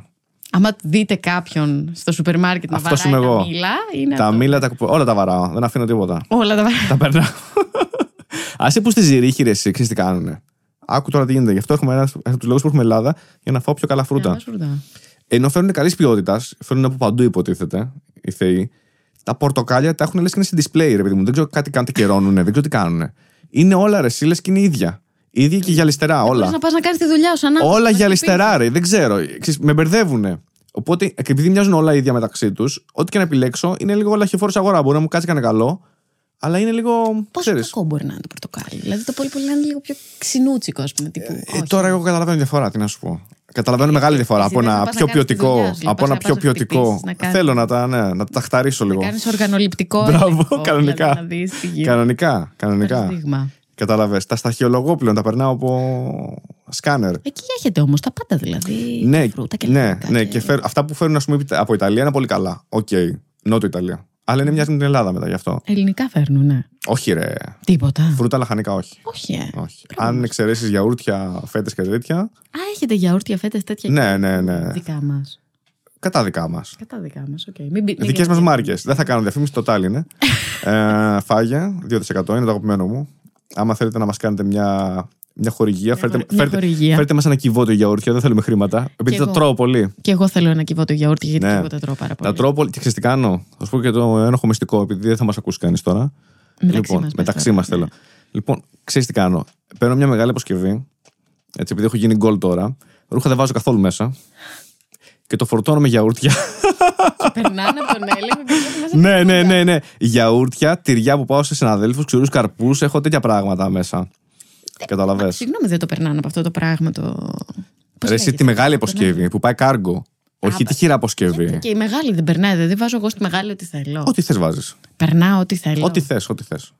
Εκτός από όπλα, φαντάζομαι. Μετά από αυτό θα μπούμε φυλακή μετά από αυτό το podcast. Όχι, ρε, γιατί, ρε, γιατί είναι πολύ καλά. Κοίταξε, έχει και δροσιά κάτω στο κάργο από κάτω, μια χαρά συντηρούνται όλα. Τέλεια. Τέλεια. Δεν βάζω ε, κρέατα και τέτοια που θα μπορούσα, αλλά δεν το κάνω. Αλλά φρούτα, ας πούμε, παίρνω μαζί μου, πορτοκάλια. Εντάξει, δεν παθαίνω τίποτα. Αλλά τα γιαούρτια και αυτά δεν ξυνίζουν, δεν κάνουν. Ε, καλά, οι δύο ώρες δεν είναι. Είναι πρώτα απ' όλα στο κάτω, είναι, είναι κρύο. Κάνει πολύ κρύο mm-hmm. στο κάργο, έτσι. Α, ναι, σωστό. Πρώτον. Δεύτερον, ε, εντάξει, οι δύο ώρες πτήση είναι. είναι. Δύο ώρες πτήση του ψυγείου επί της ουσίας. Μπορούμε να κάνουμε ένα διάλειμμα. Παρακαλώ. Ευχαριστώ. Ναι, ναι, ναι. Αυτά να ξέρεις θα τα περάσουμε όλα, όλα. Δεν θα κόψουμε τίποτα. Δεν θα κόψεις ούτε αυτά. Ούτε αυτά. Ούτε αυτά. Βρίσε άμα θέλεις. Μπορεί να βρεις βάλει μπιπ. Μπιπ δεν βάζω. Τα περνάμε όλα. Συγγνώμη. Παιδιά, γεια σας. Χαίρετε, είναι η Θέλεια. Είμαι η Θέλεια. Θέλεια, θέλεις. Θέλεια, θέλεις. Προσπαθώ να βάλω εδώ τώρα αυτό. Αυτό. Σωστά το βάζω. Σωστά το βάζεις. Όχι ρε εσύ. Άκου. Όχι, όχι. Οπό, οπό, περίμενε. Και τους χρέωσα ένα ζευγάρι ακουστικά. Ε, αυτό τώρα κάτι έχει παίξει. Κάτσε θα το βρούμε όμως. Mm. Ωραία, το βρήκαμε. Θα σου πρότεινα, για δοκιμάσαι έτσι. Αλλά ανάποδα, ε. Δεν πειράζει. Ε, όχι, ψέματα. Καλά το έχεις πριν. Συγγνώμη, εγώ το έκανα λάθος. Αυτό είναι. Έτσι. Εκεί, εκεί είσαι. Για πες μου. Με ακούς καλά. Σ' ακούω. Γεια σας. Η ώρα είναι. Ποιος το λέει ο Τσουκαλάς, το λέει. Μια εντάξει, και... είμαστε, εντάξει είμαστε. Α, δεν το ξέρω αυτό. Ο, όχι. Εγώ ξέρω το Γιώργο Γράφου, είσαι έτοιμος. Πάντα. Πάντα. Αν είσαι μπουζουκόβιος που μου έλεγες. Εγώ είπα, εγώ δεν είμαι μπουζουκόβιος. Εγώ είμαι καταξοχήν μπουζουκόβιος. Έχεις πάει και μαζονάκι. Λοιπόν, καλά, εννοείται έχω πάει μαζονάκι πολλές φορές. Τον λατρεύω, είναι από τη Σιτία. Νομίζω ότι όμως τελευταία φορά που έχω πάει δεν είχα τρελαθεί. Με τον Γιώργο. Η φωνή του κάπως ήταν, δεν ξέρω αν ήταν σε κάτι μέρα. Με λένε Γιώργο. Ωε, μαρε γλυκούλης. Εντάξει, ξέρεις τώρα και αυτή η τριβή καθημερινά, τώρα βγαίνουν, τραγουδάνε αυτά. Εντάξει, άλλες φορές είναι καλύτερες, τους άλλες φορές όχι. Εντάξει. Ε, κάποιοι έχουν φθαρεί και με τον Γιώργο, εντάξει. Ε. Ξέρεις ποια είναι η πρώτη φορά που πήγα μπουζούκια, ever. Ever. Για πες. Ever. Fever. Fever. Πρόσεξε τώρα τι σχήμα ήταν. Πρόσεξε τι σχήμα ήταν όμως. Λοιπόν, ήταν στο ίδιο σχήμα. Παπαρίζου, στα πολύ καλά της. Αναπάντης κλείσει παντού. Θεά, θεά. Σάκης και Μαζονάκης. Και ο Μαζονάκης ήταν τρίτο όνομα σε αυτό το τρίτο πράγμα. Όνομα Μαζονάκης. Δεν ξέρω, μάλλον δεν είμαι σίγουρος, αλλά μπο, βασικά δεν υπήρχε τρίτο πρώτο τώρα. Ήταν τρεις, αλλά ήταν τρεις κορυφαίοι τώρα, έτσι. Και ήταν η Παπαρίζου λίγο πριν πάρει το Eurovision, νομίζω. Ήταν εκεί το τέσσερα, πέντε, κάπου εκεί. Η Παπαρίζου πότε πήγε, νομίζω πήγε το πέντε. Ναι, νομίζω ήταν λίγο πριν το πάρει. Δεν πρέπει να το είχε πάρει. Αν και νομίζω δεν το είχε πάρει ακόμα. Ήταν με αναπάντηση κλείσει παντού. Γερμανού τώρα, Δάντης αυτό, στίχη μουσική, τι ήτανε. Ναμπερουάν, τα κρίζω. Ναι, ναι. Συγκινήθηκες λίγο, ε. Συγκινήθηκα που θυμήθηκα αυτές τις ένδειξες στιγμές που εσύ πήγαινες τότε γυμνάσιο, από ό,τι μπορώ να ξέρω. Εγώ ήμουνα Δευτέρα Λυκείου τότε. Πρώτη Δευτέρα Λυκείου και ήταν εκεί τρία τέσσερα, δύο τρία τέσσερα, κάπου εκεί. Πήγαινες Λύκειο και πήγες πουζούκια. Ναι, γιατί να μην πάω. Ήσουν μικρούλης. Από μικρός έτσι φαινόσουν ότι. Από μικρός φαινόμουν από στο γινόμουν μάγκας, μα τελικά από τη μαγκιά που έχω παρασάγκας. Κατάλαβες. Τώρα αυτό είναι. Μπουζούκια. Φυσικά και πάω μπουζούκια. Γιατί έξω. Τώρα γιατί να μην πάω. Πού έχεις πάει τελευταία? Αυτή τη σεζόν δεν έχω πάρει γαμώτο. Τους έχω παρακαλέσει όλους τους φίλους μου και τα λοιπά. Όλο κανονίζουμε, όλο ξεκανονίζουμε. Δεν έχω καταφέρει. Θα πάω όμως σίγουρα. Ταυτίζομαι τώρα που τους παρακαλάσω να, να πατήσω. Ναι, ναι, ναι. Γιατί και εμένα κανείς δεν με πηγαίνει. Πρέπει να τους οργανώσω και τα λοιπά. Δε αίρεση. Θέλουν με το, με το ζόρι. Με το ζόρι, λες και τους πάμε στα κάτεργα. Πραγματικά. Ε, Εγώ τρελαίνομαι. Κοίταξα. Η αλήθεια είναι ότι μόνος μου συνήθως μου σπίτι δεν ακούω κυρίως ελληνική μουσική. Κυρίως ακούω άλλες μουσικές. Ε, λίγο British Alternative, λίγο Arctic Monkeys που τρελαίνομαι. Τέτοιες φάσεις. Καζίμπιαν. Ναι, μου αρέσουν πάρα πολύ. Τα ακούω. Αλλά η hip hop, ας πούμε, ακούω πάρα πολύ, ειδικά στο γυμναστήριο. Ακούω πάρα πολλά είδη. Στο γυμναστήριο δεν θα βάλεις Οικονομόπουλο αυτό το άγγελο? Έχω βάλει και. Όχι Οικονομόπουλο, έχω βάλει ρε παιδί μου. Παπαρίζου. Δεν θυμάμαι τώρα, κάτι είχα βάλει. Κάτι. Μαμποέα, που με ανεβάζει κιόλας. Κατάλαβες. Το ξέρεις έτσι, Παπαρίζου. Εννοείται, είμαι. Για πες το μου, για τραγούδισέ το μου λίγο. Είσαι τρελός, θα βγουν όλοι. Τραγούδισέ το μου λίγο, λίγο, έλα. Έλα, ρε, δεν τραγουδάω, δεν έχω ωραία φωνή. Έλα, δεν θες. Όχι, δεν τραγουδάω. Έλα, ρε, που δεν έχεις ωραία φωνή. Καθόλου, καθόλου, καθόλου. Η φωνή μου είναι χάλια. Όχι, όχι. Εγώ μια χαρά σ' ακούω. Με ακούς γιατί τα, τα, τα, τα μιλάω. Άμα τα τραγουδήσω, δεν υπάρχει νότα να πατήσεις. Ωραία, θα, θα σου ξεκινήσω εγώ. Hey, hey, hey, χορεύω. Αέα, έλα. Που μ' αγαπάς. Μπράβο. Μάμπο, αέα. Κάνει και το χορευτικό το. Τι, άμα δεν το χορέψεις και άμα δεν το νιώσεις. Είχες πάει μπουζούκια Καλομοίρα ποτέ? Αυτό θέλω να μου πεις. Καλομοίρα. Καλομοίρα. Ήταν η Καλομοίρα στα μπουζούκια? Καλά, πλάκα κάνεις. Φυσικά και ήταν η Καλομοίρα στα μπουζούκια. Φυσικά και ήταν. Θα σου θυμίσω την ηλικία μου ότι όταν η Καλομοίρα με σουρανούσε, εγώ πήγαινα δημοτικό. Τώρα άστα αυτά τα φιλοσοφικά που πήγαινες και δημοτικό. Πήγε... Θα μας τρελάνεις. Δημοτικό πήγαινα. Το έξι, το εφτά, πέντε, έξι, εφτά ήσουν δημοτικό, εσύ. Ναι. Ακόμα. Δεν τα έπαιρνα. Πόσα χρόνια έμεινες δημοτικό, Θέλεια, για να σε πιστέψουμε? Εγώ το δώδεκα θα μου λέει μετά ήμουν δημοτικό, δεν ξέρω. Ε, το δώδεκα έδωσα πανελλήνιες. Το δώδεκα έδωσα πανελλήνιες. Το έξι ήσουν δημοτικό. Δεν βγαίνουν τα νούμερα. Δεν ξέρω, ρε παιδί μου, ρωτάω τώρα. Κάνω μια ερώτηση κρίσεως εγώ τώρα. Δεν θυμάμαι. Εντάξει. Ε, αυτό το δέχομαι. Ε, το έξι. Αυτό το δέχομαι. Μου πας δύσκολα. Νομίζω ότι αν δεν ήμουν δημοτικό θα ήμουν οριακά πρώτη γυμνασίου. Ξέρω. Δηλαδή. Εντάξει, ναι, μετά δεν βγαίνουν οι αριθμοί. Δηλαδή, αν σκεφτείτε ότι το δώδεκα έδωσα πανελλήνιες. Ε, το... Μπορεί να ήσουν, εντάξει, δεν ξέρω. έξι μπορεί να πήγαινα και πρώτη γυμνασίου, ξέρω. Μπορεί. Έκτη δημοτικού. Άντε. Δημοτικού. Άρα Άντε. δεν λέω ψέματα. Δεν, δεν λες ψέματα. Δεν λες. Πω πλήρη ημερομηνία γέννησης. Δεν χρειάζεται. Δεν είμαστε ληξιαρχείο εδώ. Δεν τη ρωτάνε μια κυρία ούτε τα κιλά της, ούτε την ηλικία σα. Δεν τα πεφέρατε από ηλικία. Με, με συγχωρείς, εγώ δεν σε ρώτησα ηλικία. Με είπα κάτι. Άμα πήγα Καλομοίρα. Αυτό είπα, αυτό ρώτησα μόνο. Εγώ μια απλή ερώτηση έκανα. Έχεις πάει στα μπουζούκια στην Καλομοίρα? Όχι. Θα ήθελες, ναι. Θα ήθελα, αλλά δεν έχω πάει. Ε, πιστεύω ότι. Μα εμένα μου αρέσει η Καλτήλα. Είμαι υπέρ της. Καλτήλα, ναι. Είμαι της Καλτήλας και είμαι πολύ του χαβαλέ. Πάρα πολύ. Τρελαίνομαι. Όπου έχει τζέρτζελο, γουστάρω τρελά. Τότε αυτό. Πρέπει να έρθει ένα μπουζούκι που είναι κοντά στη γειτονιά μου. Ποιο είναι? Το συνοικιακό το μπουζούκι. Για πες το, πες το, πες το. Το άνοδος stage. Ναι, και τι έχει? Λοιπόν, κοίταξε. Πιάτα σπάνε, να ξεκινήσουμε. Αν δεν δε σπάνε πιάτα, δεν μπορεί. Ωραία, ωραία, ωραία. Φωτιές ανάβουν πάνω στο τραπέζια. Δεν έχω πάει. Έμα. Πιστεύω ότι θα ανάβουνε. Γιατί ωραίο. Μιλάμε για δυτικά προάστια. Ποιος τραγουδάει? Λοιπόν, τραγουδάει ο Τους. Μάλιστα. Ξεκινάμε πολύ δυνατά. Μπήκα δυνατά. Μ' αρέσεις. Μ' αρέσεις. Ε, είναι ο Τσιτσόπουλος. Το ξέρεις τον Τσιτσόπουλο? Τώρα άμα από... Φαίνεται ότι δεν έχεις μεγαλώσει στο Καματερό. Λοιπόν... Ποιος είναι αυτός, τι είναι? Κοίταξε, ο Τσιτσόπουλος είναι ένας τραγουδιστής των δυτικών προαστίων. Ναι, σαν τον εραστή δυτικών προαστίων. Σαν τον εραστή δυτικών προαστίων. Οκ. Okay.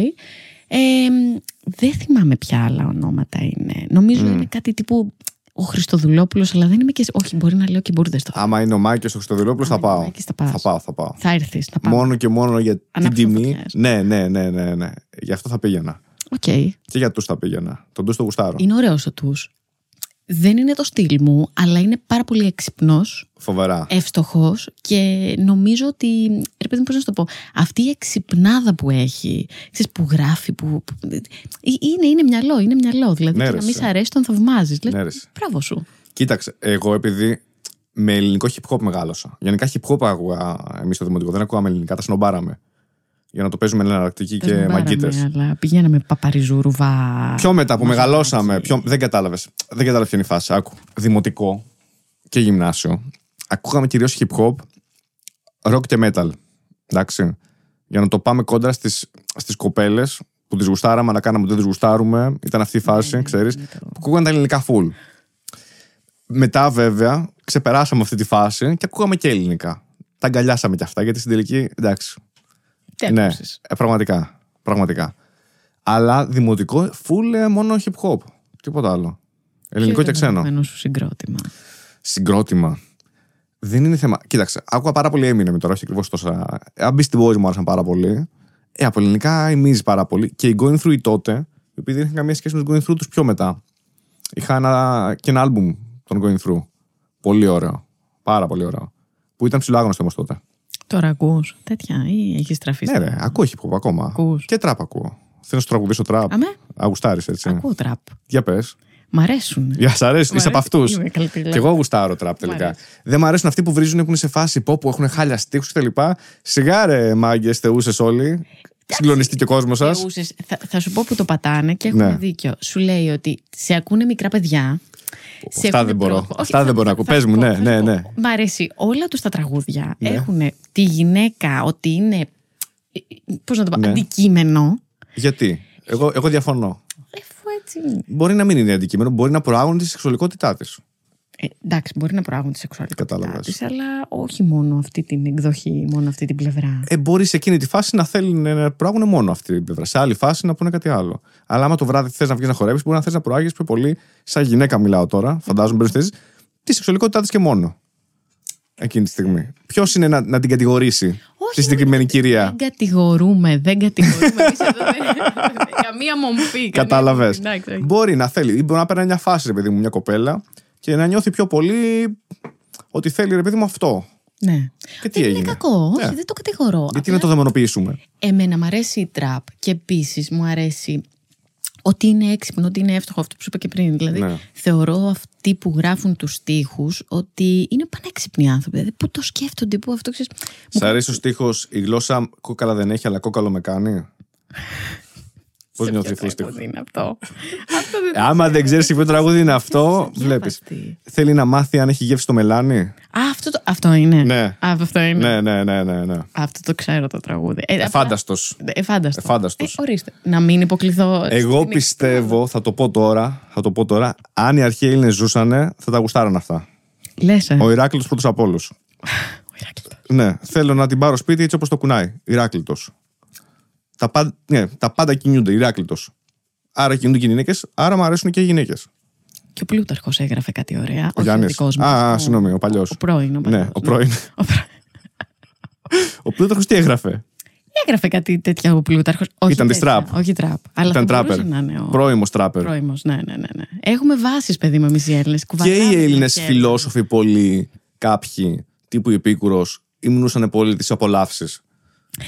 Τις πρόσκαιρες απολαύσεις κιόλας. Κοίτα, τώρα θα μας κράξουν οι φιλόλογοι. Αν θα μας κράξουν. Να, άμα λέμε κάτι που δεν ισχύει, να βγουν να μας το πούνε. Δεν, υπά... δεν υπήρξαν δηλαδή συμπόσια. Δεν... Οι, οι αρχαίοι Έλληνες δεν ξύμνησαν τις διονυσιακές απολαύσεις. Θες να μου πεις? Ναι. Sorry κιόλας. Όχι, εντάξει, έχεις δίκιο. Sorry κιόλας. Θα το δώσω. Να βγει κάποιος και να μου πει: όχι, πετά, δεν έγινε ποτέ κανένα τέτοιο πράγμα. Ούτε πίνανε κρασιά, ούτε γουστάρανε τέτοιες φάσεις, χορούς και συμπόσια. Φυσικά και γουστάρανε. Επειδή και μια χαρά. Ξέρουμε τώρα πώς έχουν γίνει. Και μια χαρά. Και κάτι λίγο έτσι. Πάνω. Και σίγουρα κάποιοι θα λέγανε: αχ, θυμάστε παλιά, δεν είχαμε εμείς τέτοιο. Τώρα η νεολαία με τους... έχει ξεφύγει. Κάνει Ελευσίνα μαστήρια όλη την ώρα, όλη τη μέρα. Rave party στην Ελευσίνα. Στο επόμενο podcast, λοιπόν, προκα... προκαλώ να είμαστε εγώ, εσύ και ένας ε, φιλόλογος έτσι δίπλα αυτά, ναι. να, μας, να μας απαντάει σε αυτά. Να μας λέει. Ε, θα φέρω το Mythologist που είναι φοβερός. Να αυτόν φέρει. Τον ξέρεις? Τον ξέρω. Τον έχω ξαναφέρει. Τον ξέρω. Ναι. Ναι, ρε. Είναι φοβερό παιδί και εξαιρετικός χαρακτήρας. Να έρθει να μας πει, να μας πει για τη διατροφή. Μπορεί να μας πει για τη διατροφή στην αρχαία Ελλάδα. Τι τρώγανε, τι αυτά. Α, είχαμε μιλήσει για αυτά. Είχαμε μιλήσει λίγο, τα είχαμε αγγίξει λίγο. Ωραία. Τι τρώγανε στα Ελευσίνα μυστήρια. Κάνανε ολόκληρη.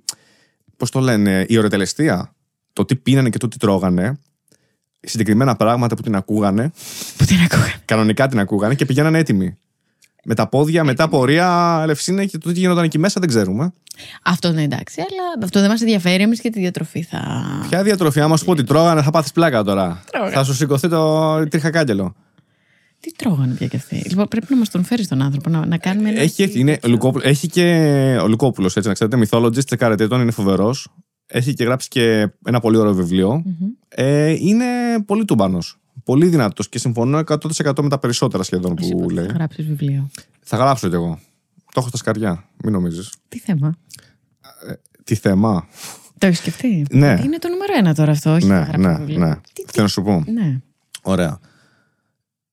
Με αποστάγματα της δικής μου, με του δικού μου τρόπου σκέψης, γενικότερα για τη ζωή και με πιο πρακτικές, ας πούμε, να το πω, εκφάνσεις. Παράδειγμα, αυτό που λέγαμε πριν για τη δουλειά και τη διατροφή κτλ.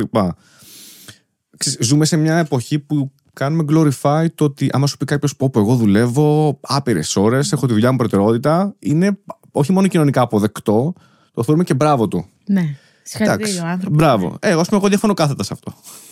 Εγώ θεωρώ ότι αν έχεις τη δουλειά σου προτεραιότητα και μόνο, κάνεις τεράστιο λάθος. Θα πρέπει να έχεις τεράστια προτεραιότητα τον εαυτό σου και τους ανθρώπους γύρω σου που έχεις πολύ αγαπημένους. Τι σημαίνει αυτό? Ότι αν έχεις τη δουλειά σου προτεραιότητα, η δουλειά σου σίγουρα δεν θα σε έχει προτεραιότητα. Ναι. Προτιμώ να έχω τον εαυτό μου προτεραιότητα ακόμα και μέσα στη δουλειά μου. Τι σημαίνει αυτό? Ότι δεν θα κάνω τυφλά αυτό και μόνο που μου λένε ή που χρειάζεται, αλλά θα σκεφτώ και πιο στρατηγικά. Ξέρεις, παράδειγμα, οκ, okay, αλλά δεν νομίζω ότι κάνεις ή πιο πολλοί θα νοιαστούν για ποιο είναι το καλό το δικό μου αποκλειστικά μέσα στη δουλειά. Αν δεν ισχύει αυτό, ποιος πρέπει να το φροντίσει αυτό? Εγώ. Με τι τρόπους, mm. αυτό δηλαδή μετά. Πάμε εκεί. Είναι γενικό, μου αρέσει αυτό το θέμα. Θα το διάβαζα το βιβλίο. Μιλάω αυτό για τους πιο πολλούς που δουλεύουν σε καριέρες, όχι αυτοπασχολούμενοι. Ας πούμε, σε σένα νομίζω δεν ισχύει, γιατί είσαι και λίγο αφεντικό του εαυτού σου, είσαι σε άλλη φάση. Σε τρώει λίγο βέβαια και τρύπα ότι είμαι αφεντικό του εαυτού μου, οπότε δουλεύω όσο θέλω, αλλά δεν έχω ωράριο. Είναι, είναι μαύρη τρύπα το ναι, ωράριο. Ναι. Δηλαδή μπορεί να το ρυθμίσει σωστά, μπορεί όμως και να πεις δουλεύω δεκαπέντε ώρες τη μέρα. Γιατί, γιατί δεν έχω ωράριο. Ναι. Δηλαδή πρέπει να εξυπηρετήσω, πρέπει να κάνω. Πρέπει... Ε, οι περισσότεροι ξεχνάμε ότι δουλεύουμε για να ζούμε και δεν ζούμε για να δουλεύουμε. Είναι πολύ βασικό. Επίσης, στη δουλειά μας δεν είμαστε αντικατάστατοι. Δηλαδή νομίζω ότι είμαστε οι φοβεροί, οι τέλειοι, και εγώ ακόμη, που βοηθάω τον κόσμο, τον βάζω σε, μια, σε ένα σωστό δρόμο, που έλεγα και εγώ. Δηλαδή έρχεται σε μένα κάποιος γιατί θέλει μια βοήθεια. Εάν δεν του τη δώσω εγώ, θα του τη δώσει κάποιος άλλος. Δηλαδή θα πάει στον επόμενο, στον μεθεπόμενο, στον μεθεπόμενο, θα βρει mm. κάπου να την πάρει τη βοήθειά του. Πέφτουμε λίγο στην παγίδα, μας τρώει λίγο η παγίδα. Νομίζω φταίνε όλα όμως. Δηλαδή έχουν πάρει όλα μια τέτοια ροή ότι πρέπει να δουλεύεις πολύ, πρέπει να, να αποδείξεις, συγγνώμη, στη δουλειά σου ότι είσαι ο τέλειος, ο άψογος, ο αψεγάδιαστος, όποιο επάγγελμα και αν κάνεις, για να μην σε διώξουν, για να μην σε αλλάξουν, για να μην σε αντικαταστήσουν, ότι πρέπει να βγάλεις χρήματα, δηλαδή δυστυχώς ή ευτυχώς, χωρίς χρήματα δεν μπορείς να κάνεις τίποτα. Δηλαδή έχει φτάσει εκεί, σε αυτά τα επίπεδα η ζωή, που λες ότι όσο περισσότερο δουλέψω, μήπως πάρω κάτι παραπάνω, μήπως αυτό, που δεν είναι σωστό αν με ρωτάς. Δηλαδή γινόμαστε λίγο τέτοιο, του, του χρήματος, αλλά... Η, η ζωή σε πάει, δηλαδή σε οδηγεί λίγο, λίγο κάπως έτσι η ζωή. Ναι. Είναι κακό βέβαια. Εντάξει. Θα σου πω, εγώ έχω λίγο αιρετικές απόψεις όλα αυτά. Είμαι λίγο αιρετικός. Γι' αυτό θα γράψω αυτό που θα γράψω και. Στο βιβλίο. Δεν ξέρω, δεν ξέρω ποιους θα κουμπήσει, αλλά άμα κουμπήσει κάποιους και τους βοηθήσει, αυτό για μένα θα είναι όπως και αυτό το podcast. Και ένας μόνο να μας ακούσει τώρα και να πάρει κάτι, να ακούσει κάτι που δεν έχει ακούσει αλλού και να εμπνευστεί και να πει άρεσε η ιδέα, η διατροφή δεν είναι όπως το έχω στο μυαλό μου. Ναι. Ωραίο. Να πάω σε έναν διατροφολόγο. Αν όχι στη Θέλεια, θα πάω σε κάποιον άλλον, ρε παιδί μου. Δεν πειράζει. Σωστά, σωστά. Ξέρεις, αλλά θα το κάνω. Δεν ήταν τόσο τρομακτικό όσο το είχα στο μυαλό μου. Κάτι είχα καταλάβει λάθος. Αυτό είναι τεράστιο κέρδος για μένα. Ακόμα και ένας. Ένας να το ακούσει και να, πει, να το πει αυτό. Ε, το βλέπεις πολύ, πολύ σωστά αυτό. Και νομίζω ότι είναι και ο στόχος ο δικός μας. Δηλαδή και ο δικός μας στόχος είναι αυτό που λες. Έναν άνθρωπο να βοηθήσω και να, τον, να, να, να του κάνω καλό, είμαι πετυχημένος. Έχει πάει επιτυχημένα η μέρα. Δηλαδή. Εγώ βλέπω πάρα πολύ κόσμο. Υπάρχουν άνθρωποι που έχουν ο καθένας το, το δικό του στόχο. Δηλαδή, έχω κόσμο που έρχεται σε μένα και μου λέει: έχω θέμα υγείας, θα μου προκύψει αυτό το πρόβλημα υγείας, mm. ή έχω ήδη αυτό το πρόβλημα υγείας και θέλω να με βοηθήσεις. Και έρχεται μετά από λίγο καιρό και μου λέει: ξέρεις κάτι, με έσωσες. Γιατί οι εξετάσεις μου βγήκαν καλές, γιατί σώθηκα, γιατί ε, δεν έκανα αυτό το χειρουργείο, το γλίτωσα ή δεν πήρα αυτό το φάρμακο. Δεν σε έσωσα εγώ, μόνο σου έσωσε τον εαυτό σου. Απλά εγώ σε βοήθησα. Έχω κόσμος που μου λέει: κορίτσια, προσπαθώ να κάνω ένα μωρό. Έχω μπει στη διαδικασία. Mm. Και σε αυτό βοηθάει πάρα πολύ η διατροφή. Δηλαδή, τρώω σωστά, ανεβαίνουν τα επίπεδα γονιμότητας, δηλαδή γίνονται όλα, είναι όλα ένα σύνολο. Ε, και κυρίως έχει να κάνει αυτοπεποίθηση. Δηλαδή, έχω κόσμο που επειδή έχει κάποια κιλά παραπάνω, δεν έχει την αυτοπεποίθηση να βρει δουλειά, να βρει φίλους, να βγει έξω, να ντυθεί, να κοινωνικοποιηθεί. Οπότε όταν έρχεται ο άλλος μετά από λίγο καιρό και σου λέει, ξέρεις κάτι, έχασα ξέρω εγώ πέντε, δέκα, δεκαπέντε, δεν ξέρω εγώ πόσα κιλά, αλλά πήρα την αυτοπεποίθηση και ντύθηκα και πήγα σε μια συνέντευξη και δουλειά και με πήραν. Και δεν κοίταξαν την εικόνα μου ότι mm. ξέρεις, έχει λίγα παραπάνω κιλά, μήπως να μην τον πάρουμε. Γιατί δυστυχώς, παιδιά, εντάξει, αυτό το κοιτάνε μερικοί. Δυστυχώς, βέβαια, έτσι, γιατί σε κάποια επαγγέλματα είναι τελείως άσχετο. Δεν, δεν, δεν χρειάζεται, δηλαδή δεν παίζει κανένα ρόλο. Ή ντύθηκα, ετοιμάστηκα και βγήκα έξω και πέρασα καλά με πέντε φίλους μου, που σε άλλη περίπτωση δεν θα πήγαινα. Γιατί θα σκεφτόμουν ότι και τι θα βάλω. Και θα βγω έξω και θα με κοιτάνε οι άλλοι, γιατί εγώ ας πούμε φοράω αυτό, ή θα βγω έξω και θα πρέπει να πάω να φάω και οι υπόλοιποι θα τρώνε και θα δουν τι τρώω εγώ και θα μου σχολιάσουν. Ξέρεις, γιατί παίζει και το σχόλιο, α, εσύ τι τρως, πώς το τρως, γιατί τρως αυτό, πάλι δίαιτα κάνεις ή γιατί δεν κάνεις δίαιτα. Mm. Αυτά τα, τα, τα κακοπροαίρετα. Εντελώς δηλαδή, θα μου πεις εσύ τι θα κάνω, ό,τι θέλω θα κάνω. Εντάξει, είναι, κοίταξε, αυτό ε, σχετίζεται, το λέγαμε και με το προηγούμενο παιδί, εδώ που κι αυτός κάνει μια προσπάθεια να... Μου λέγε να αλλάξει λίγο τη διατροφή του. Στο podcast. Που... Στο podcast του προηγούμενου ήταν ο Τζόρτζης, ήταν από τους, ε, τους σκληρούς της ιστορίας. Πρόσεχε, είχε ένα κανάλι. Άκου όνομα. Σκληροί καριόλιδες ιστορίας. Υπάρχει αυτό. Δεν τους έχουν ρίξει ακόμα, αλλά τους πολεμάνε λίγο. και και κάνει, κάνει βίντεο με διάφορες προσωπικότητες ιστορίας. Ε, από όλη την Ευρώπη, όχι μόνο από Ελλάδα κτλ. Πολύ ωραίος, πολύ ωραίος τύπος. Το, το κάνει μόνος του, κάνει κάποια βίντεο. Έχει και κάποιους συνεργάτες, ναι, ναι, ναι. ναι. Λοιπόν, και συζητούσαμε για αυτό, για τη διατροφή, ότι όταν βγαίνεις έξω με φίλους που μπορεί να είναι σε άλλη φάση από σένα κτλ. Και, και του λέω, ναι, του λέω, εντάξει, αυτό είναι λίγο δύσκολο. Εντάξει, και σε μένα έχει τύχει, πιστεύω και σε πολλούς. Ότι ξέρεις, βγαίνεις έξω για φαγητό, ρε παιδί μου, αλλά εσύ επειδή θες να κάνεις διατροφή, δεν θες να φας αυτό που θα φας έξω, ή μπορεί δύσκολο να το προσαρμόσεις. Οπότε ξέρεις, μπαίνεις σε μια φάση που τους κοιτάς να τρώνε. Ή τους κοιτάς να τρώνε πολύ παρά φαγητά, τέλος πάντων. Mm. Είναι λίγο δύσκολο στην αρχή, μετά νομίζω όμως κάπως το βρίσκεις ή ακόμα πιο ιδανικά, αν μπορείς να κάνεις και παρέα την περίοδο ειδικά εκείνη, πιο πολύ με άτομα τα οποία είναι σε παρόμοια φάση με εσένα, ώστε να υπάρχει μια άλλη υποστήριξη κάπως. Αυτό είναι το ιδανικό, αλλά. Αυτό είναι το ιδανικό. Πρέπει να βρεις καλούς φίλους. Δύσκολο, θα μου πεις. Ναι, δύσκολο, εντάξει. Δύσκολο, δύσκολο, εντάξει. Κοίταξε, τώρα θα σου πω. Πάει πάλι σε αυτό που λέγαμε πριν, ότι βάζεις προτεραιότητες και βάζεις όρια. Mm. Δηλαδή, ε, θα βγω έξω, ωραία, πού θα φάω. Πάντα υπάρχει η πιο διαιτητική επιλογή. Δηλαδή, μπορεί να πας έξω. Δεν χρειάζεται να πας έξω και να φας, ας πούμε, μία ολόκληρη πίτσα. Θα φας πίτσα, φάει δύο κομμάτια. Μην φας μία ολόκληρη. Δηλαδή, έχει, έχει πολύ μεγάλη διαφορά. Mm. Και είναι αυτό που έτσι λέμε και με τον κόσμο στο γραφείο, το όλα ή τίποτα. Δηλαδή, ο κόσμος έχει στο μυαλό του ότι κάνω δίαιτα, θα τα κάνω ή όλα ακριβώς σωστά by the book, τι μου γράφει Θέλεια και η κάθε Θέλεια στο πρόγραμμα. Ή τίποτα, δηλαδή βγαίνω έξω, το καταστρέφω, τρώω πίτσες, τρώω μπέργκερ, τρώω αυτό, χωρίς να το θέλω, το καταστρέφω συνειδητά, δηλαδή βγαίνω έξω για να το καταστρέψω και μετά, μετά τα αφήνουν. Ναι. Δηλαδή έχω κόσμο που μου λέει, ξέρεις τι, δεν θα έρθω στο ραντεβού γιατί βγήκα το Σάββατο και έπια ποτάρες. Και λέω, εντάξει, και εγώ βγήκα το Σάββατο και έπια ποτάρες, δηλαδή, οκ, okay, και τι πάνε πει αυτό, δηλαδή. Η, η διατροφή είναι ένα σύνολο. Δεν σε καθορίζει μία μέρα. Δηλαδή, ναι. Αν μια μέρα φας γιαούρτι το βράδυ, δεν θα δυνατήσεις. Όχι, όχι. Οπότε... Απ' την άλλη, μπορεί να είναι λάθος η μέτρηση. Αν κάποιος να κάνει λιπομέτρηση, ας πούμε κάτι, και έχει κάνει καταχρήση το προηγούμενο βράδυ, αυτό δεν παίζει ρόλο. Το έχεις ξεφτυλίσει. Ναι, το έχεις ξεφτυλίσει. Το έχεις ξεφτυλίσει όμως, παιδί μου. Έχει παγεί και το έχεις ξεφτυλίσει τελείως. Ναι, εντάξει, η λιπομέτρηση επηρεάζεται από το προηγούμενο. Όχι, εντάξει, το κάτι το τρομερό. Κυρίως τα υγρά σώματος, ξέρεις. Αυτό, ναι. Τρώμε απ' έξω, άρα τρώμε πράγματα που έχουν πολύ αλάτι, που είναι πολύ, ξέρεις, φούλη παρά και αυτά. Οπότε, εντάξει, ναι.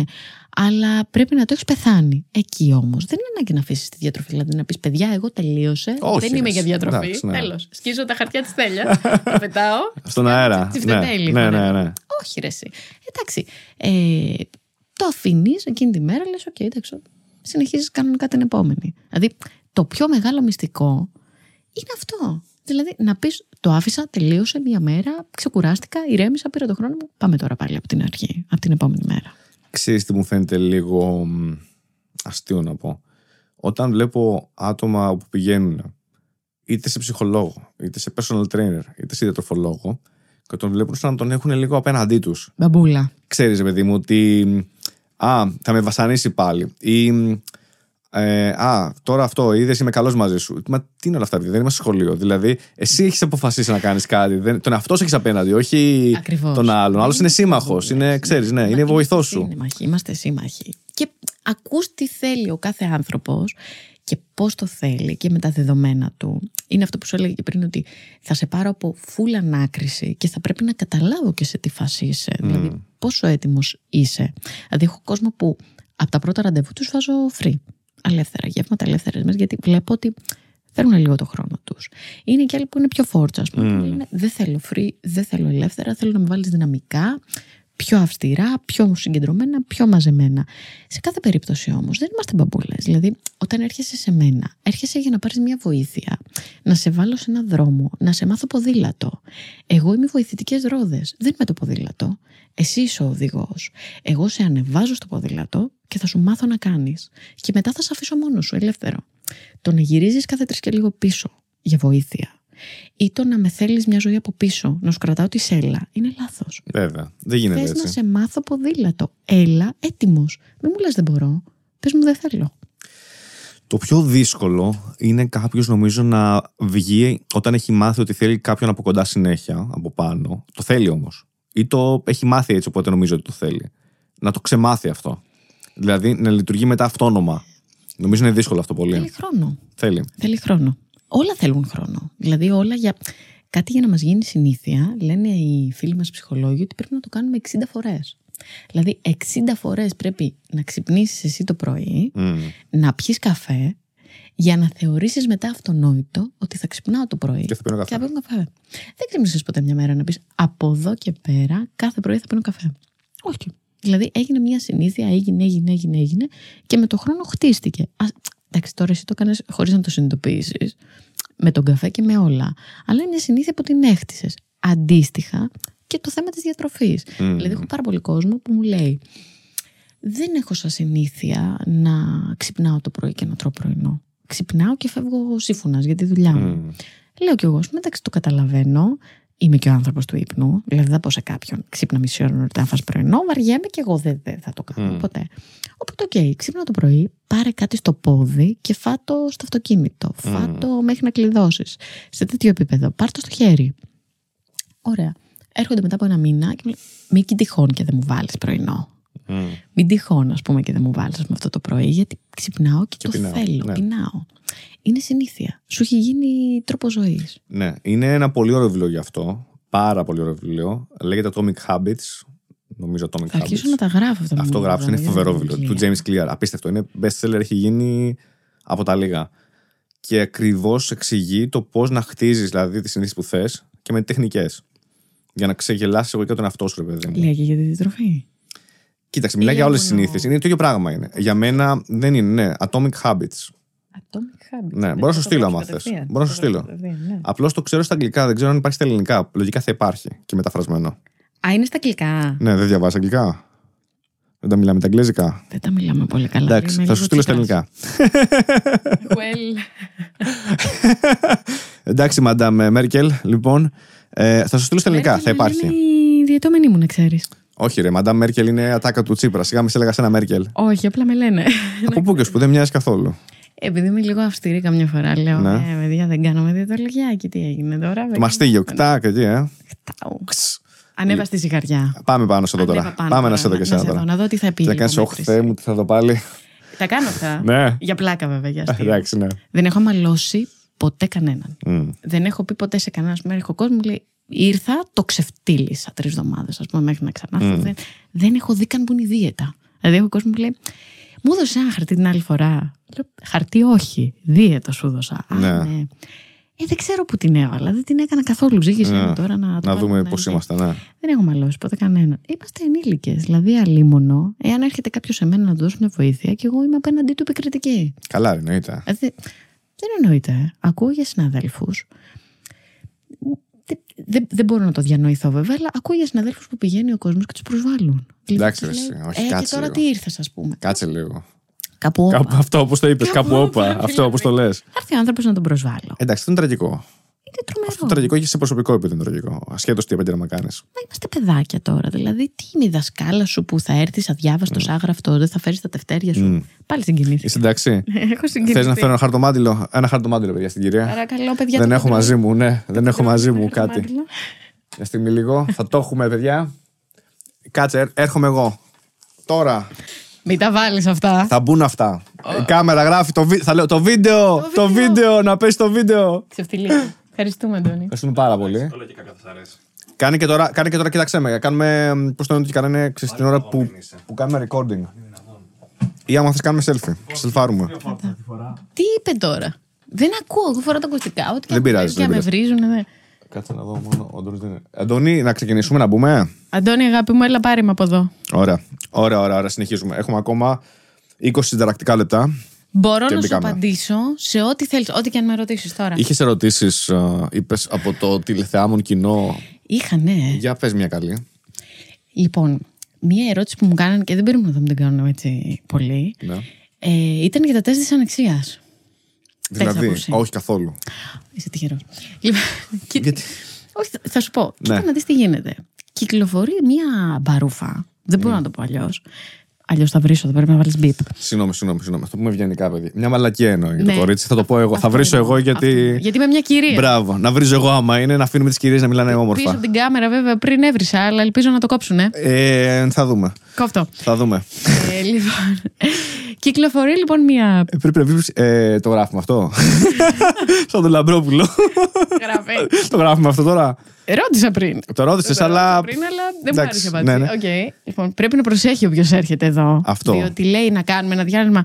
Παιδιά, το μεταξύ. Θα κάνουμε διάλειμμα, λίμον. Γράψε, γράψα τώρα, τώρα θα το πω. Γράψε το. Γράψα τώρα, τώρα αυτή θα το. Το καλό τώρα θα γίνει εδώ. Το καλό. Τώρα θα ανεβάσουμε νούμερα τώρα. Κα- κάναμε ένα διάλειμμα, γιατί εγώ είχα ένα θέμα, δάκρυζα συνέχεια. Είχα, έχω συγκινηθεί. Το ξέρω πως συγκινηθείς, αλλήμον. Λοιπόν, και σταματάμε και συνεχίζουν και γράφουν, παιδιά. Αυτό εντάξει, δηλαδή. Οριακά μηνύσιμο, να ξέρω. Οριακά. Θα έχουμε δικηγόρο αύριο, θα τα φροντίσουμε όλα. Τα φροντίσουμε. Ναι. Δεν κάνω πλάκα, θα φέρουμε δικηγόρο αύριο. Α, ναι. ναι. Να έρθω να ακούω, γιατί. Θέλεις. Ναι. Είναι πολύ, πολύ ωραία. Δεν θα μιλήσουμε προσωπικού, θα μιλήσουμε λίγο πιο γενικά για το legal system. Είναι τιζεράκι αυτό. Ναι, ναι, ναι. Μ' αρέσει. Θα δεις, θα δεις. Α, αρέσει. Θα το δω. Θα και πλάκα θα έχει να μην έρθει αύριο και απλά θα έχω κάνει το teaser για τίποτα. Θα φέρω ένα άλλο δικηγόρο μετά. Δεν έχεις πει όνομα, μπορείς να φέρεις όποιο θέλεις. Ναι. Είμαι δικηγόρο, οπότε είσαι, είσαι οκ. Okay, είσαι σωστά, safe. Σωστά, σωστά. Είσαι safe. Λοιπόν, ε, να σου πω τώρα για τα τεστ της ανεξίας. Παρακαλώ. Πολύ βασικά. Mm-hmm. Λοιπόν, κυκλοφορεί τώρα λοιπόν αυτή η μούφα που έρχεσαι εσύ σε εμένα, που είμαι διαιτολόγος, που είμαι life coach, που είμαι whatever. Και σου λέω, αχ Γιώργο μου, πρέπει πριν σου βγάλω διαιτολόγιο να σου κάνω ένα τεστ της ανεξίας. Δηλαδή, mm. θεωρητικά θα σου πάρω λίγο σάλιο. Και θα σου πω σε ποια τρόφιμα έχεις δυσανεξία και ποια τρόφιμα σε παχαίνουν και ποια τρόφιμα σε αδυνατίζουν. Ξεκινάμε από το, από το πρώτο φάουλ. Η δυσανεξία δεν έχει καμία σχέση με το αν ένας άνθρωπος παχαίνει, αδυνατίζει, whatever. Mm. Η δυσανεξία είναι σαν την αλλεργία, απλά η μόνη διαφορά με το αν, αν ένας άνθρωπος έχει τροφική αλλεργία ή τροφική δυσανεξία είναι ότι αν έχεις αλλεργία ενεργοποιείται το νοσοποιητικό, οπότε... Μπορείς να πας στο νοσοκομείο αν φας κάτι που έχεις αλλεργία και μπορείς και να καταλήξεις, έτσι. Ναι, ναι, ναι. Ενώ στη δυσανεξία απλά δεν γίνεται σωστά η πέψη. Δηλαδή είναι αυτό που λέμε έφαγα κάτι και με πείραξε. Με πείραξε. Ναι. Λίγο με φούσκωσε, λίγο με έπριξε. Ναι, ναι. Δεν έχει καμία σχέση ναι. η τροφική δυσανεξία με το παίρνω κιλά, χάνω κιλά. Είναι, νομίζω το πιο κλασικό είναι στο γάλα, στα γαλακτοκομικά που έχουν πολύ δυσανεξία. Οι ενήλικες τείνουμε να κάνουν δυσανεξία στη λακτόζη. Ε, δεν έχουν όλοι και δεν έχουν όλοι και την ίδια μορφή. Δηλαδή είναι άλλοι που σου λέει δεν μπορώ να φάω καθόλου γαλακτοκομικά, γάλα, τυριά, τίποτα. Και είναι άλλοι που σου λέει ότι με ενοχλεί μόνο το γάλα, τρώω γιαουρτί, τρώω τυρί, τρώω αυγά, αλλά mm. μόνο το γάλα δεν θέλω. Ε, σε κάθε περίπτωση, καμία σχέση η δυσανεξία, παιδιά, τα τεστ δυσανεξίας σκέψου έχει τοποθετηθεί. Μέχρι και το Υπουργείο Υγείας, που καλά βαράει... Αλήθεια. ναι, ναι, ναι, ναι. Έχει βγάλει μέχρι και το Υπουργείο Υγείας τοποθέτηση ότι δεν είναι επιστημονικά τεκμηριωμένα, δεν έχουν καμία βάση επιστημονική, δεν επιβεβαιώνει κάτι κάπου, κάποια σχέση με την απώλεια βάρους ή την πρόσληψη βάρους ή κάτι, και ότι είναι καθαρά μία, μία, μία μούφα. Mm. Το λένε πιο κυριλάτα αυτή. Απλά σου λέω τώρα εγώ ότι είναι. Εγώ τα κατάλαβα. Θέλω να μου τα πεις με δικά σου λόγια. Εγώ το λέω με δικά μου. Καλά το λες. Είναι, είναι μια μούφα. Ναι. Και πάει ο κόσμος και πληρώνει. Και δίνει και πενήντα και σάλιο, διακόσια. Τεστ. Και δίνει σάλιο. Και του λένε, ας πούμε, αυτός επαχαίνει, αυτός αδυνατίζει. Μάλιστα. Ε, μεταξύ ξέρεις τώρα, βγάζουν και τα πιο basic τώρα. Τα πιο... Σε, σε παχαίνει πατάτα. Μάλιστα. Λοιπόν, cancel επομένως τη δυσανεξία, στα τέσσερα της δυσανεξίας. Ρίχνουμε. Έφυγε. Η Θέλεια το ρίξε το cancel. Όχι, το ρίξα. Ωραία, μπράβος. Το ρίξα, το ρίξα, το cancel. Και σε αυτούς που τα κάνουν ρίχνω cancel. Ποιοι είναι αυτοί? Ε, τώρα ονομάζω δεν λέμε οικογένειες, δεν θίξουμε. Να θίξεις, να θίξεις, να θίξεις, να σώσεις κόσμο. Θα πάει αύριο μεθαύριο, δεν ξέρει. Απροστάτευτος. Ε, ρε παιδί μου, εντάξει, πληρώνουμε ένα σωρό βλακίες και νομίζουμε ότι έχουμε κάνει κάτι τώρα που και πόπο είναι εξατομικευμένο και πάνω μου και στα μέτρα μου mm. και έχεις δώσει σάλια τώρα και σου έχει πει τι σε παχαίνει και τι σε αδυνατίζει. Μα είναι δυνατόν? Ακούγεται λίγο κομπογιανετικό, να το πω έτσι. Για να μην πω αποτρεωνά τελείως. Να πω μαύρο χάλι, ακούγεται λίγο. Sorry κιόλας. Ε, τώρα, sorry κιόλας. Δείξω δείγμα ντι εν έι να πούμε από τα μαλλιά, να μου βρεις την τέτοια. Πάρα λίγο από τα μαλλιά. Ναι, δεν είναι. Αυτό λίγο. Είναι ιατρικό, ρε. Αυτό είναι ιατρική πράξη. Δηλαδή τα τεστ μαλλιεργίας που κάνουν είναι ιατρική πράξη. Ναι, όμως και αυτές οι αλλεργίες έχουν τη βάση τους. Ότι η αλλεργία είναι. Επειδή μου το πω, μπορεί να αποβεί και θανατηφόρα. Βεβαίως. Ενώ τώρα η δυσανεξία, εντάξει, μπορεί να έχεις δυσανεξία κάπου. Δηλαδή, ένας άνθρωπος που έχει επιβεβαιωμένη δυσανεξία στο γάλα, ε, δεν σημαίνει ότι άμα πιει γάλα θα παχύνει. Απλά δεν δε γίνεται σωστά. Αυτό, υπέψη, αυτό. Δηλαδή, ναι, ναι, ναι. Πίνω γάλα, με πρίζει, με ενοχλεί. Ναι. Οριακά μπορεί να κάνουμε και κάποιο μετό ή κάτι. Ναι, ναι. Εντάξει, okay, whatever. Πολύ, πολύ μεγάλο κομμάτι. Πολλοί κόσμος που έρχεται και σε μένα, ξέρεις, και μεταξύ άλλων, δηλαδή μου φέρνουν εξετάσεις αίματος που τους ζητάω και αυτά και μου λένε, mm. σας έφερα και ένα τεστ της ανεξίας που είχα κάνει σε κάποιο συνάδελφό σας. Μου ανεβαίνουν τα μαλλιά στον τάβανο. Φύγε όπως είσαι. Ποιος είναι ο συνάδελφος τώρα να πάρουμε? Αυτό δεν είναι μηνύσιμο πλάκα-πλάκα. Θα έπρεπε. Ε, αν, αν αποδειχθεί, ρε παιδί μου, ότι αυτό είναι λίγο. Δεν ισχύει. Δεν είναι επιστημονικό. Εγώ, σαν ε, διαιτώμενος, δεν ξέρω, σαν πελάτης, δεν ξέρω πώς να το πω, σαν καταναλωτής, δεν έχω δικαίωμα να μηνύσω κάποιον ο οποίος με κοροϊδεύει. Φέρε το δικηγόρο αύριο να βγάλω διαρκείας, ε? να ξεκινήσω να κάνω μηνύσεις σε αυτούς που είναι κακοί επαγγελματίες και. Έρε μηνύσεις που θα πέσουν, ε, έτσι. Ε, πω, θα, θα γίνει χαμός. Ε, θα σου πω, θα έπρεπε να είναι μηνύσιμο. Ναι. Αλλά ποιος ασχολείται? Ε, κακός. Θα, θα πεις τώρα εσύ θα πάω να ασχοληθώ, έδωσα πενήντα, εκατό, διακόσια ευρώ, τώρα εντάξει. Χαλά. Δεν είναι για αυτό, δεν κατάλαβες, δεν είναι για τα χρήματα. Είναι για την κοροϊδία. Είναι, ναι, μα για την υγεία. Ρε. Ο άλλος, άμα παίζει με την υγεία μου, δεν τρελαίνομαι κιόλας γενικά να κοροϊδέψει τον επόμενο. Τι να σου πω. Μα και τόσα που κυκλοφορούν και ο κάθε ένας. Θα έπρεπε να είναι μηνύσιμοι αρχικά όλοι αυτοί που είναι χωρίς πτυχίο. Χωρίς άδεια ίσως επαγγέλματος, το οποίο συνάδει με το πτυχίο. Αυτό είναι νόμιμο? Μπορώ να ανοίξω γραφείο διατροφολογία, διαιτολογίας χωρίς να έχω πτυχίο? Όχι. Άρα είναι παράνομο. Είναι παράνομο. Okay. Δεν ανοίγεις.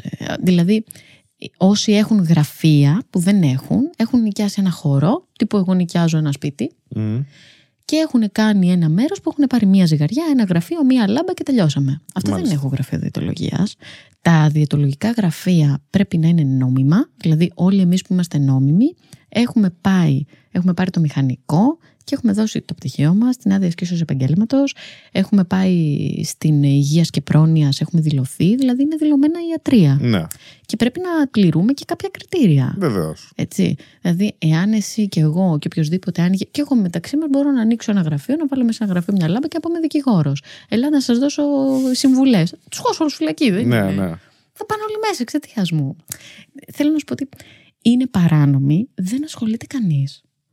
Συγγνώμη, εγώ σαν διαιτώμενος, πώς μπορώ να ξέρω ότι ο άλλος είναι επιστοποιημένος? Μεταξύ μας δύσκολο. Ναι. Μεταξύ μας δύσκολο. Ή δηλαδή, θα πάρεις το ποδόσφαιρο με το πτυχίο σου, δηλαδή είναι λίγο awkward, ξέρεις. Θα σου πω, με όλα αυτά που κυκλοφορούν, δεν είναι κακό ο άνθρωπος να ρωτήσει. Δηλαδή, έχεις πτυχίο. Ναι. Επίσης, εμείς έχουμε έναν άγραφο κώδικα μεταξύ μας ότι πρέπει να φαίνεται το πτυχίο σου όταν θα έρθει ένας άνθρωπος σε σένα. Πρέπει κάπου, σε ένα εμφανές μέρος, να υπάρχει ένα πτυχίο. Mm. Να δει ο άλλος. Εγώ, ας πούμε, έχω και το πτυχίο μου και το μεταπτυχιακό μου μπροστά. Να δείξω ότι εδώ που ήρθες, δεν ήρθες σε μια κομπογιανίτισσα. Δεν ήρθα να σου πω αυτά που διάβασα στο ίντερνετ, ούτε αυτά που είδα τρεις ώρες σε ένα σεμινάριο, σε ένα συνέδριο. Mm. Μπήκα online και ταυτόχρονα μαγείρευα, σιδέρωνα, ξεσκόνιζα και. Άκουγα και κάτι από διατροφή, οπότε τώρα εγώ θα στο πουλήσω ότι είμαι διατροφολόγος. Έφαγα χρόνια εκεί. Mm. Οπότε πρέπει, είναι άγραφος κανόνας, ξαναλέω, να υπάρχει. Επίσης, ζούμε εντάξει τώρα στην εποχή του ίντερνετ. Μπορείς πριν πας σε έναν διαιτολόγο να τον γκουγκλάρεις. Mm. Δηλαδή, πατήσεις το όνομά του. Θα δεις. Είμαστε όλοι φακελωμένοι πια. Εμένα, mm. αν πατήσεις το όνομά μου, θα δεις πότε σπούδασα, πού σπούδασα, τι πτυχία, τι μεταπτυχιακά, τι άρθρα έχω κάνει. Δηλαδή, όλα είναι κάπου κατοχυρωμένα και θα πεις, οκ, okay, Το αν σου κάνω ή όχι, αν σου, αν σου είναι, άλλο κομμάτι. είναι άλλο κομμάτι. Άλλο κομμάτι. Είμαι όμως πτυχιούχος. Αυτό να ξέρουμε αν πληρείς αρχικά τις, ε, τα βασικά κριτήρια. Έτσι, ναι. Θέσεις, ακριβώς. Δηλαδή, αντίστοιχα, θα πας το παιδί σου σε ένα γιατρό. Ε, τι, αυτός ο γιατρός, τι, τι είναι. Δηλαδή, πας εσύ σε ένα γιατρό. Δεν πρέπει να ξέρεις ότι είναι γιατρός. Ξέρεις είναι το χειρότερο. Πέρα από τους γιατροφολόγους που συμβαίνει αυτό, με τους ε, ψυχολόγους. Που το παίζουν πάρα πολύ, πολύ, πάρα πολύ. Και μου το έχουν πει κιόλας ε, ψυχοθεραπευτές, έτσι, παιδιά που έχουν τελειώσει κάποιες σχολές. Ε, υπάρχουν αρκετοί που δηλώνουν ψυχολόγοι και έχουν κάνει απλά κάτι. Και κάτι τύπου ξέρεις, δύο ώρες διάβασα για τον Freud. Δεν ξέρω ακριβώς. Και... Κάποια σεμινάρια, κάποιου είδους εκπαίδευση, αλλά όχι ακριβώς ε, τη σωστή εκπαίδευση, να το πω έτσι. Ή μόνο όχι τη σωστή. Την. Ε, ναι, να το πω πιο σωστά. Ε, και δηλώνει ο άλλος ψυχολόγος. Και ο άλλος επειδή δεν ξέρει εσύ. Εντάξει, εγώ δεν ξέρω τώρα ποια διαφορά ψυχοθεραπευτή, ψυχαναλυτή, ε, ψυχολόγου, ε, ψυχιάτρου. Εντάξει, κανονικά θα μου πεις πρέπει να ξέρεις. Οκ, okay, μπορεί να μην ξέρει εσύ. Να ξέρεις, δηλαδή, τι να κάνουμε τώρα. Ναι. Τώρα δε... ναι. Εγώ μπορεί να μην ξέρω εσύ. Εντάξει, δηλαδή. Και απλά να θέλω μια βοήθεια. Να έχω ακούσει, ωραία. Με τον πρώτο που βρίσκω, ξέρω εγώ που είναι και λίγο δημοφιλής, μπορεί να την πατήσω, κατάλαβες. Ναι, ναι, ναι. Ή θα του πω, ωραία, δείξουμε το πτυχίο σου. Αυτό που λες, δηλαδή, μάλλον σωστό είναι. Ε, ναι, να του να σας πω τι σπουδές έχετε κάνει. Δηλαδή, είναι, είναι, δεν είναι λίγο άβολο, δεν ξέρω. Εσύ το κάνεις αυτό συνήθως. Ρωτάς δεν κάποιον τι σπουδές έχει κάνεις. Δεν θα τον ρωτήσω. Ναι. Δηλαδή δεν μπορούσα να τον πω. Γεια σας, ποιο πανεπιστήμιο βγάλατε. Αυτό να ξέρω, ας πούμε, ποιο μιλάω, όχι. Αλλά θα τον γκουγκλάρω πριν πάω. Αυτό και το κάνω κι εγώ. Αν υπάρχει η πληροφορία, αν δεν υπάρχει. Αυτό είναι αν μετά. Αν δεν υπάρχει κάποιο λάκκο, όχι φάβα. Λες ίσως. ίσως. Ε, δηλαδή, εντάξει, κάτι βασικό. Δεν σου είπα εγώ να τα λέει όλα, αλλά. Ένα πτυχίο, ένα κάτι. Δηλαδή, σου λέω, είμαστε φακελωμένοι. Δηλαδή, όλοι μας, ρε. Ε, και εμένα με ψάξει, θα βρεις, ας πούμε, πράγματα. Το σου θα βγει στη σχολή, σε κάποια ανακοίνωση του πανεπιστημίου, σε κάτι. Κάτι. Αυτό, κάτι που, κάπου θα είσαι. Δεν μπορεί να μην είσαι πουθενά. Δηλαδή και σελίδα να μην έχεις. Που εγώ δεν έχω προσωπικά σελίδα, δεν έχω ασχοληθεί ποτέ. Δεν χρειάζεται να έχεις σελίδα απαραίτητα. Δεν έχω κάνει ποτέ. Ναι. Αν πατήσεις, σου λέω το όνομά μου, θα δεις τα πάντα. Οριακά τα πάντα. Κάποια social, κάτι ρε παιδί μου. Εντάξει, τα social βέβαια θα μου πεις μπορεί να γράψεις ψέματα. Να γράψεις certified. Και δεν είσαι. Εντάξει. Ναι, κάποιο είδους πιστοποιητικά κάτι. Δεν μπορείς να αποφύγεις τον παπάντζα. Δεν μπορείς να τον αποφύγεις. Νομίζω στη ζωή σου κάποια στιγμή να τον πετύχεις. Και θα στο πουλήσει και τόσο καλά. Ότι mm. α, εγώ είμαι ο ειδικός, έλα σε μένα. Στη δική μας τη δουλειά γίνεται. Γίνεται πάρα πολύ. Mm. Νομίζω είναι το νούμερο ένα πρόβλημα των διαιτολόγων σήμερα. Ότι οι περισσότεροι λένε τι ωραία δουλειά, τι εύκολη δουλειά. Θα ρίξει κι εμείς. Παίρνουμε random μπρόκολα, κουνουπίδια, mm. καρότα, μπανάνες και τα βάζουμε μέσα στο διαιτολόγιο της στην τύχη. Yeah. Θα ανακατεύουμε τώρα λίγο. Τι ωραία, τι εύκολη, εύκολο χρήμα. Θα κάνω ένα βιντεάκι στο YouTube. Θα πω ωραία, τι γυμνασμένος, τι ωραίος που είμαι. Μεγάλη τρύπα, μεγάλη παγίδα. Δηλαδή, όποιος είναι γυμνασμένος, ξέρει από σωστή διατροφή. Όποιος είναι όμορφος, ξέρει. Δηλαδή, ωραία, και εγώ έχω ωραία νύχια. Ελάτε να σας φτιάξω τα νύχια σας. Δεν πάει έτσι. Πολύ ωραία νύχια. Είναι, πολύ ωραία, πολύ ωραία. Ευχαριστώ. ε, κάπως έτσι πάει. Κάπως έτσι πάει. Δυστυχώς. Δηλαδή, τον δυστυχώς. Είδα πολύ όμορφο, την είδα πολύ όμορφη. Ναι. Με πείσε. Με πείσε. Θα πάω. Θα πάω. Εντάξει, ζούμε και στην εποχή της εικόνας, ξέρεις. Ε, ανέκαθεν. Εσύ, τι τώρα. Εικόνα, εικόνα. Τώρα, τώρα είναι παραπάνω. Επειδή έχουμε πιο πολλά μέσα να την προβάλλουμε. Αλλά η εικόνα ήταν πάντα. Η Μέριλιν Μονρό, ξέρεις τι έλεγε. Ανάμεσα στο πτυχίο και την ομορφιά, προτιμώ την ομορφιά. Γιατί δεν χρειάζεται να την αποδείξω. Με το που μπω μέσα σε ένα γραφείο, ωραία, το βλέπουν κατευθείαν. Ναι. Ωραία, Μέριλιν. Ε? Εντάξει, ναι, η εικόνα παίζει έναν αλφαρόλο σε όλους μας, έτσι. Γιατί και εγώ, άμα πάω κάπου και δω κάποιον που δεν είναι καθαρός, δεν είναι περιποιημένος ο χώρος, είναι μαύρο χάλι, ε, θα μου κάνει άσχημη εντύπωση. Δεν το συζητώ. Εντάξει, παίζει το ρόλο του. Και πενήντα πτυχία να έχει τον τοίχο τώρα. Κατάλαβες. Δεν είναι. Ναι. Εντάξει, δεν είναι. Ναι, ναι, ναι. Παίζει ένα, ένα ρόλο η εικόνα. Ένα ρόλο όμως μέχρι ένα σημείο. Δεν είναι το μόνο. Αυτό είναι. Είναι, ξέρεις τι, είναι βαθύ το πρόβλημα. Δηλαδή mm. στην Ελλάδα είσαι ό,τι δηλώσεις. Ό,τι δηλώσεις είσαι, είσαι αυτό. Εδώ και στα νοσοκομεία δεν είχε γίνει ένα σκάνδαλο πριν χρόνια. Τα ξεθάψαμε όλα. Για πες, για πες. Δεν είχε γίνει ένα σκάνδαλο που ήταν ένας, ε, νομίζω, ορθοπαιδικός. Κάτι τέτοιο, μια, μια σοβαρή επιστήμη. Που δεν είχε πτυχίο. Και ήταν τόσα χρόνια σε ένα νοσοκομείο δημόσιο. Όχι... Πώς είχε προσληφθεί χωρίς πτυχίο. Ε, κάτι είχε, ένα πλαστό, δεν ξέρω τι είχε. Μάλιστα. Ναι, πραγματικά ήταν ένας ο οποίος δεν είχε πτυχίο. Νομίζω, χωρίς φλάκα, πρέπει να ήταν ορθοπαιδικός και να έκανε και χειρουργία. Δηλαδή, να έκανε ωραίο, ωραίο, ωραίο, ωραίο πράγμα. Και σου λέει, ήταν ο πατέρας μου, κάτι τέτοιο. Ε, άμα τον πατέρας το συζητάμε, ρε. Δεν το συζητάμε καν. Ξεκίνα να κόβεις. Όταν θα κάνω παιδιά, ναι, θα τους δώσω έτσι. Είναι, ήταν η μάνα μου διαιτολόγος. Ωραία. Άρα ξέρεις. Άρα ξέρεις, τι συζητάμε. Καθόλου. Πολύ ωραία. Ναι, και έχει προσληφθεί και στο δημόσιο. Δηλαδή δεν μιλάμε καν για ιδιωτικό τομέα που είσαι στο ιδιωτικό, άρα παίζεις λίγο μπάλα πιο ελεύθερα. Δημόσιο νοσοκομείο, mm. και ήταν τόσα χρόνια και έλεγε ότι είναι ορθοπαιδικός. Και πήγαινε ο κόσμος εκεί και τον εμπιστευόταν. Και ο άνθρωπος δεν είχε πατήσει ούτε έξω από την ιατρική σχολή. Δηλαδή δεν ήξερε πού είναι η ιατρική. Κατάλαβες, τι, τι, τι να ψάξουμε, δηλαδή ναι. Το πρόβλημα είναι λίγο πιο βαθύ. Εντάξει, τουλάχιστον αυτό λες ρε παιδί μου είναι εξαίρεση. Εδώ το πρόβλημα είναι άμα είναι ο κανόνας και πολλοί είναι non-certified ειδικοί, σαν διατροφολόγοι. Αν είναι πολλοί, αν είναι ένα είκοσι τοις εκατό και έξω, ξέρω εγώ, είναι πολλοί.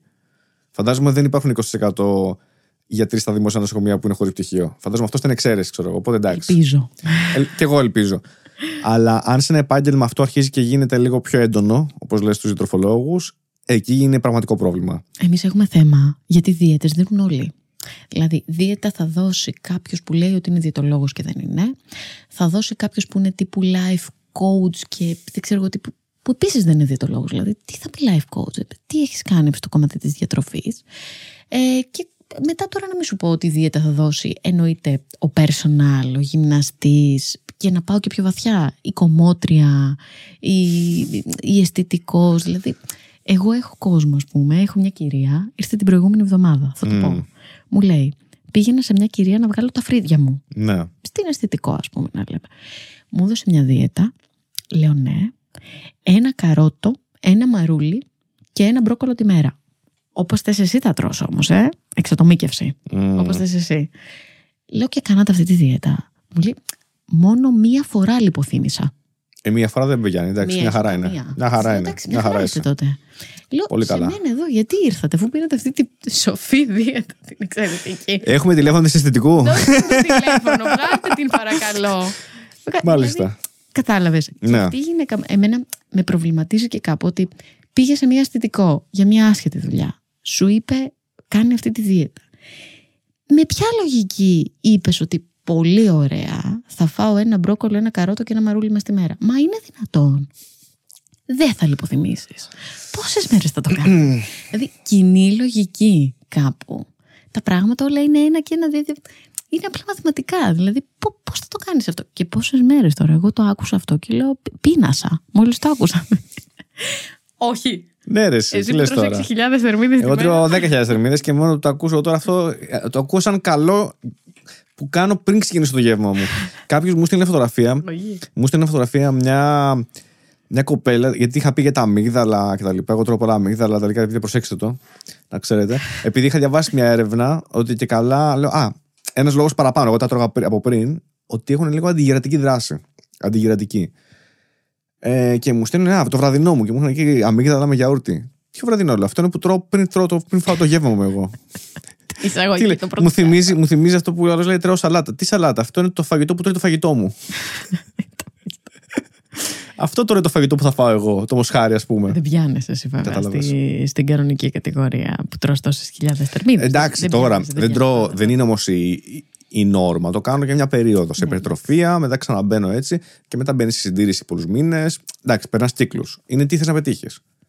Είναι εντάξει, είναι ο στόχος σου εσένα αυτή τη στιγμή. Είσαι, εντάξει, εσύ είσαι σοβαρά, είσαι με σοβαρό επαγγελματία, έτσι, διατροφολόγο. Δηλαδή είσαι καλά, είσαι καλά, είσαι σε, σε όρια, δεν τα κάνεις μόνος σου. Όχι, αλλά και πάλι εντάξει, ξέρεις τι είναι, τι, τι θες να κάνεις, τι επιλογές θα κάνεις. Κάπου μπορεί να γίνουν και λάθη. Αλλά άλλο να γίνουν λάθη, χοντρά λάθη, και άλλο να κάνεις κάποιο λάθος, ε, ξέρεις, πάνω σε αυτά τα πράγματα που δοκιμάζεις. Γιατί και ο αυτός σου, αν δοκιμάσεις νέα πράγματα, δεν θα δεις τι ξέρεις, πώς αποδίδει κτλ. Για μένα καλό είναι αυτό, να κάνεις συχνά εξετάσεις. Οπότε να βλέπεις όταν αλλάζεις κάτι, τι αλλάζεις εξετάσεις σου. Μετά αλλάζεις αυτό, τι αλλάζει εκεί. Και να το κοντρολάρεις πάντα. Κοιτάξτε, γιατί ο γνώμονας σου είναι η υγεία, ρε παιδί μου, δηλαδή το βασικό. Άμα δεν είσαι υγιής, τι να το κάνεις. Να τι υγεία, να το κάνεις. Οτιδήποτε άλλο, ξέρεις, ναι, περιττό ναι, είναι. Ε, ναι, περιττό ναι. είναι. Και όσο είμαστε και πιο νέοι, δεν το σκεφτόμαστε τόσο ότι α, αυτό έχει αντίκτυπο στην υγεία μου. Αυτό. Λίγο όσο μεγαλώνουμε, δηλαδή μετά τα πρωτάντα, λίγο ξέρεις, ξεκινάμε. Τι θες να πεις? Τι θες να πεις? Σε είχα συμπαθήσει τόσο καιρό. Τόση ώρα σε είχα συμπαθήσει και αρχίζει και μου λες τώρα. Εντάξει. Γνωριζόμαστε τόσες ώρες. Ναι, δηλαδή γιατί το κάνεις αυτό? Εντάξει τώρα, ρε παιδί μου, δεν λέω για σένα. Φλάκα κάνω, έλα ρε εσύ. Φλάκα κάνω. Ναι, πες τα πρωτάντα, ναι. Τα πρωτάντα και εκεί λίγο κάπου λες. Ρε εσύ, κάτσε λίγο να κάνω μια εξέταση, λίγο να δω το. Κάπου έχω να πόνο. Τώρα στα είκοσι και στα είκοσι πέντε και να πονάς. Λες, εντάξει, κοιμήθηκα στραβά. Κάτι... Κοίταξε, και, και, οπότε πάντα το λες αυτό, άμα είναι να το πεις. Το θέμα είναι ότι. Εντάξει, καλό είναι να τσεκάρεσαι. Εγώ το έκανα πάντα αυτό, ανέκαθεν. Αλήθεια, από μικρός. Ε, βέβαια. Μπράβο σου. Ε, βέβαια. Είναι πολύ λίγοι αυτοί που είναι νέοι. Αλήθεια. Εγώ νομίζω ότι είχα την εντύπωση ότι πιο πολλοί που ήξερα το κάνουν, ρε παιδί μου. Δεν σου λέω κάθε, κάθε χρόνο, δύο, δύο, κάθε φορά τα δύο χρόνια, στα είκοσι και πάλι και είναι. Ε... Εγώ θα σου λέω κάθε χρόνο, όπως το λες. Εγώ το πάω και στο χιούμορ. Όταν έρχονται έτσι οι νέοι και μου λένε, mm. εντάξει, είμαι είκοσι, λέω, δεν την πληρώνετε την ασφάλισή σας, δεν σας τα κρατάνε. Δωρεάν είναι. Πήγαινε να κάνετε. Δηλαδή, το πάω ξέρεις και λίγο στο χιούμορ. Ναι. Εντάξει, αφού μας τα κρατάνε με την ασφάλεια, γιατί να μην δεν την κάνεις την εξέταση. Και είναι πραγματικά πέντε λεπτά, έτσι. Πας, δίνεις αίμα, τέλος. Μέρες, μέρες. Δεν χρειάζεται και κάτι περισσότερο. Δηλαδή, να μην χρειαστεί ποτέ. Όχι, όχι, παιδιά, μια φορά το χρόνο, εξετάσεις αίματος, τα πάντα. Για μένα, ναι. ναι. Ε, εκατό τοις εκατό. Θηροειδή, να κοιτάμε και βιταμίνες και χολυστερίνη, λιπιδαιμικό προφίλ δηλαδή, και μια γενική αίματος. Είναι όλα με λίγο αίμα, ένα τσίπι και τέλος. Εγώ και ορμόνες τσεκαρά αυτή τη φορά. Ή το είχε προτείνει ο Βασίλης. Mm-hmm. Ναι, κομπλέ ήταν, αλλά ναι. Ε, τι που να ξέρεις. Ναι. Να ξέρεις που είσαι, ρε παιδί μου. Και τα ορμονικά. Κυρίως οι γυναίκες τις κοιτάνε τις ορμόνες, γιατί εντάξει, έχουμε okay, το ορμονικό προφίλ από πίσω, αλλά και οι άντρες πρέπει να. Οι άντρες με ορμονικό προφίλ, λες τώρα. Έχετε, απλά είναι λίγο διαφορετικό. Ρε, και τι παίζει. Απλώς νομίζω ότι το έχουμε λίγο κάνει. Δεν ξέρω. Ταμπού, τι. Δηλαδή, ρε, μπορεί να υπάρχουν κάποιοι άντρες και να έχουν ενεργημένη διάθεση, η όρεξη κτλ. Και να φταίει ότι έχει, έχουν χαμηλή τεστοστερόνη. Σεξουαλική όρεξη εννοείς. Να έχουν. Όχι μόνο. Τα πάντα. Άμα έχουν χαμηλά επίπεδα ενέργειας γενικά. Αυτό που είπες πριν. Ναι. Μπορεί να είναι πολλοί λόγοι, αλλά μπορεί να είναι και λόγοι ορμονικοί, ξέρω εγώ. Τσεκάρε το. Σίγουρα. Καταλαβες. Μα όταν πάμε και γράφουμε, γιατί εμένα πολλοί μου λένε γράψε μου, τι πρέπει να δω, τι πρέπει να κάνω. Πάντα μπαίνει το ορμονικό. Πάντα τους γράφω δηλαδή ορμόνες, ναι, όχι μόνο ναι, στις γυναίκες ναι, ναι. και στους άντρες. Απλά στις γυναίκες γράφουμε περισσότερα. Επειδή είναι πιο επιρρεπείς, πες ναι. Λόγω αυτό, οκ. Okay. Εννοείται όμως και οι άντρες πρέπει να κοιτάνε ορμόνες και πρέπει να τα δεις όλα. Νομίζω στη σύγχρονη εποχή, επειδή έχουμε άλλους τρόπους ζωής, ε, αρχίζουμε και φθήνουμε λίγο. Ε, αυτό πιστεύω. Στατιστικά κάπου το είχα διαβάσει κιόλας. Δηλαδή πέφτουν τα επίπεδα της τεστοστερόνης. Να το πω αλλιώς. Ο μέσος όρος της τεστοστερόνης των αντρών στην Ευρώπη υπάρχει ένα decline και στην γονιμότητα. Στους άντρες. Ίσως, ίσως και στις γυναίκες, δεν ξέρω. Ε, Οπότε ε, νομίζω σχετίζονται αυτά κάπως. Σχετίζονται, σχετίζονται. Όλα σε, αυτά, σε αυτά όλα από πίσω είναι το άγχος. Όλα. Mm. Δηλαδή ε, ναι. το, το στρες έρχεται και τα καταστρέφει όλα. Ναι. Η έλλειψη κίνησης για εμένα, δηλαδή όλα αυτά. Είναι όλα παράγοντες, αλλά ξέρεις τι, νομίζω ότι δεν έχουμε τόση κίνηση, δεν είμαστε τόσο έτσι... Πώς να το πω, δεν δε γουστάρουμε πολύ να έχουμε κίνηση. Όχι, δεν προλαβαίνουμε. Όχι, δεν δε θέλουμε. Δηλαδή, θέλουμε λίγο να είμαστε. Κάθομαι στον καναπέ, πάω στο γραφείο, φεύγω, μπαίνω στο αυτοκίνητο, πάω στο σπίτι, κάθομαι πάλι στον καναπέ. Δηλαδή, δεν το θέλουμε. Είναι από πίσω το άγχος, το οποίο σε ρίχνει. Σου ρίχνει τα επίπεδα της χαράς, της διάθεσης αυτή. Οπότε mm. δεν έχεις και τη διάθεση. Είναι βέβαια φαύλος κύκλος. Δηλαδή, άμα ξεκινήσεις και λίγο περπατάς και λίγο κάνεις κάτι. Σε τραβάει μετά όλο αυτό. Σε τραβάει μετά. Ναι, ρε. Σε τραβάει. Εγώ εκατό τοις εκατό. Αυτό που έλεγα πριν ε, είναι ότι η καλή διατροφή ε, και ένας έτσι πιο ας πούμε τρόπος ζωής, ο οποίος σε βάζει σε κίνηση και σε κουράζει μες τη μέρα αρκετά σωματικά.